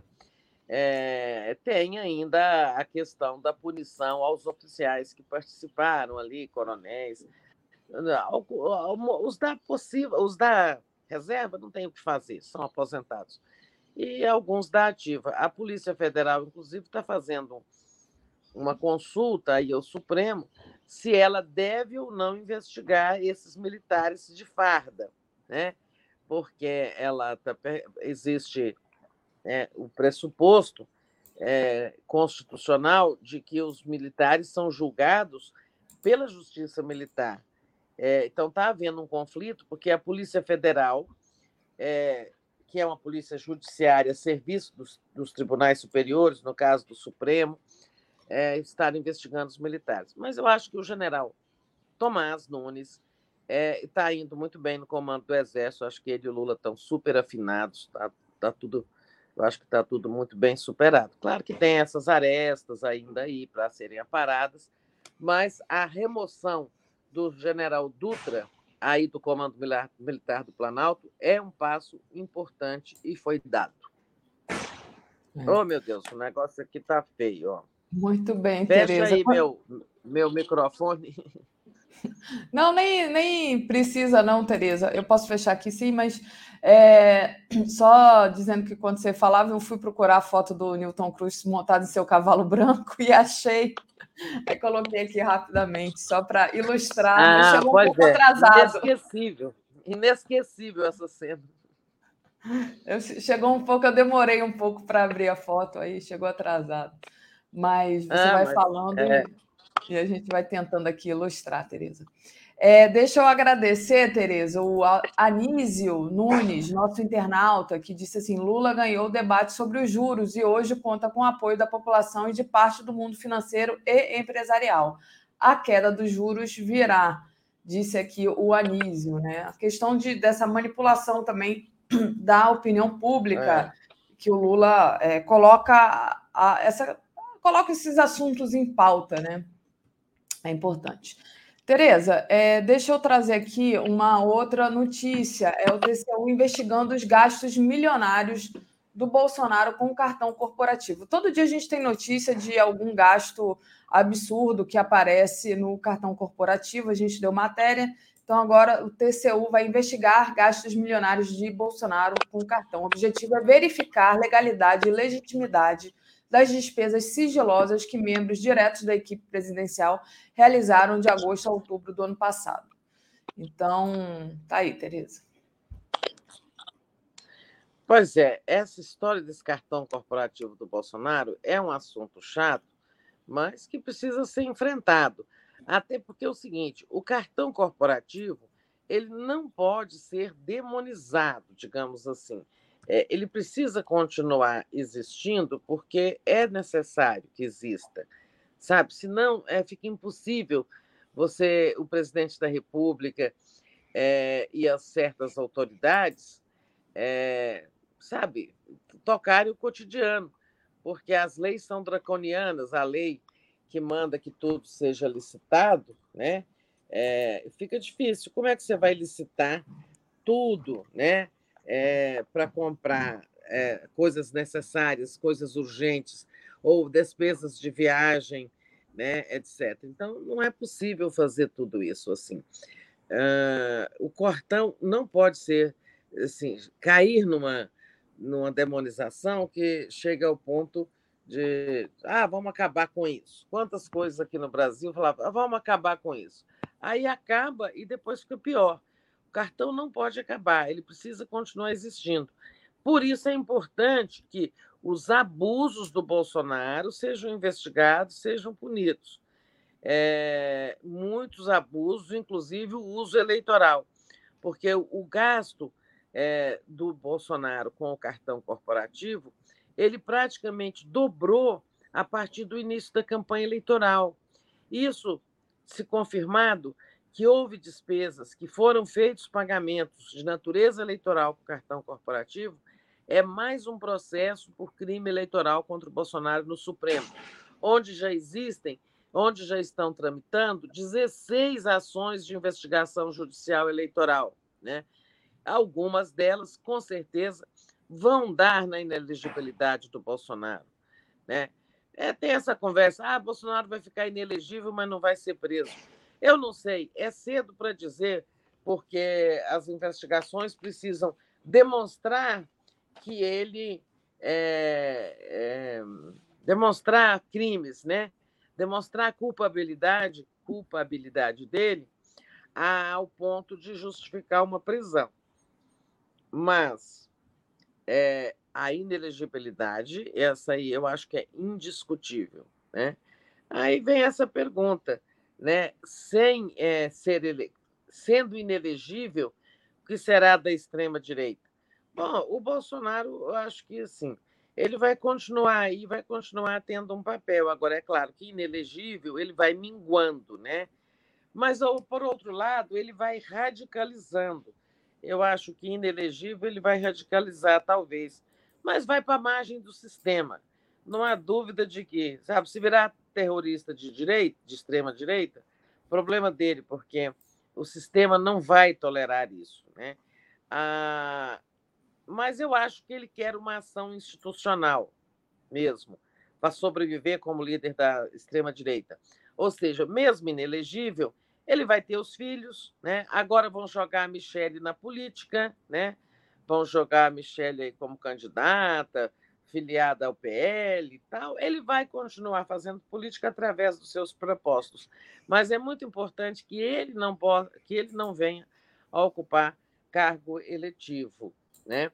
É, ele vai participar, né, agora no comecinho de março, né, sinal de que ele pretende ter uma ação institucional, ele vai participar de uma conferência daquela Ação Política Conservadora, que é uma, uma internacional da extrema-direita aí, liderada por Trump e essas pessoas aí, e vai ter uma conferência dessas lá em Washington, e, e acho que é dia 4 de março, é, com a presença, com a participação do, do, do, do Donald Trump, e ele vai participar, convidado, está lá, vai estar lá.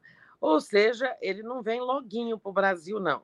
Né? Se, é, é, lá, se vier em março mesmo, é depois dessa conferência. Mas, enfim, cartão corporativo que seja investigado. Vamos agora abrir a caderneta de vacinação também, né? Para ver se teve coisa ali. É. Daphne, está me é. ouvindo? Tô, tô te ouvindo. É, pois é, tem essa questão do, é, do cartão, da, do sigilo, né? É, do cartão de vacinação. A CGU vai investigar isso. Aí a gente vai saber. Se o Bolsonaro é, não tiver tomado a vacina, realmente ele é negacionista e isso aí é uma coisa horrível, né?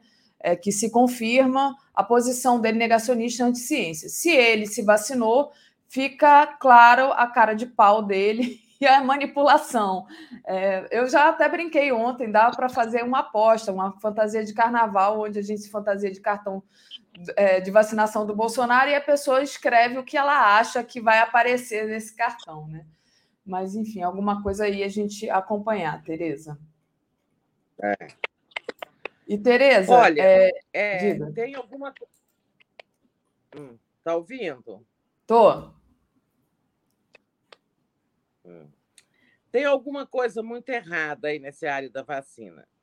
A CGU está pedindo ao Ministério da Saúde informações assim: quando foram aplicadas vacinas, quem foi o profissional que aplicou, de que lote a, vacina, a que lote a vacina pertencia. Ou seja, essas perguntas que a CGU está fazendo ao Ministério da Saúde indicam que lá está escrito que ele tomou vacina. Né? E como ontem mesmo ele voltou a dizer: podem abrir, não tomei nada, né? É, isso, ele está dizendo que não tomou vacina. Bom, então, se está registrado uma vacinação na caderneta dele, ela é falsa, logo ela é criminosa. Logo é preciso saber quem escreveu lá que ele vacinou. Né? É, parece tudo é, indica que pode ter, tá, ter havido né, um preenchimento irregular da caderneta, ou seja, mentira, né, dados falsos. Alguém a, a, registrou lá que ele vacinou sem, ter, sem que isso fosse verdade. Né? Ou seja, para o Bolsonaro, é, há crimes de todo jeito, né? ele é compulsivo no crime, né? Porque não precisava disso mas é, parece que tem uma coisa muito errada aí. É, eu vi um dos filhos dele, acho que foi o Eduardo, falando: ah, ele tem direito de não se vacinar. Eu não sei, não, Tereza. Pelo que você falou agora, né? Ele pode ter falsificado. Mas eu acho que ele tomou vacina e ficou com esse discurso anti-vacina. Ele mesmo, elezinho, o corpinho dele, ele protegeu. E jogou os brasileiros que o apoiavam aí a, ao Deus dará do vírus. Eu não sei, essa é a impressão que eu tenho. O que, que você acha? Você acha realmente que ele não tomou? É, ou de duas uma. É. Ou ele não tomou e alguém escreveu na vacina que tomou, isso é um estelionato, é. ou então ele tomou e está dizendo que não tomou, o que também é uma mentira, né? É, de duas uma, mas eu não sei. É, eu acho que ele não tomou e podem ter adulterado a caderneta, porque ela podia ser necessária para ele entrar na ONU, entrar em algum país, né? Ah, é verdade. Teve essa, né? Que ele tinha que entrar e tinha que mostrar é. lá, né? Para ter o fazer a agenda dele, né?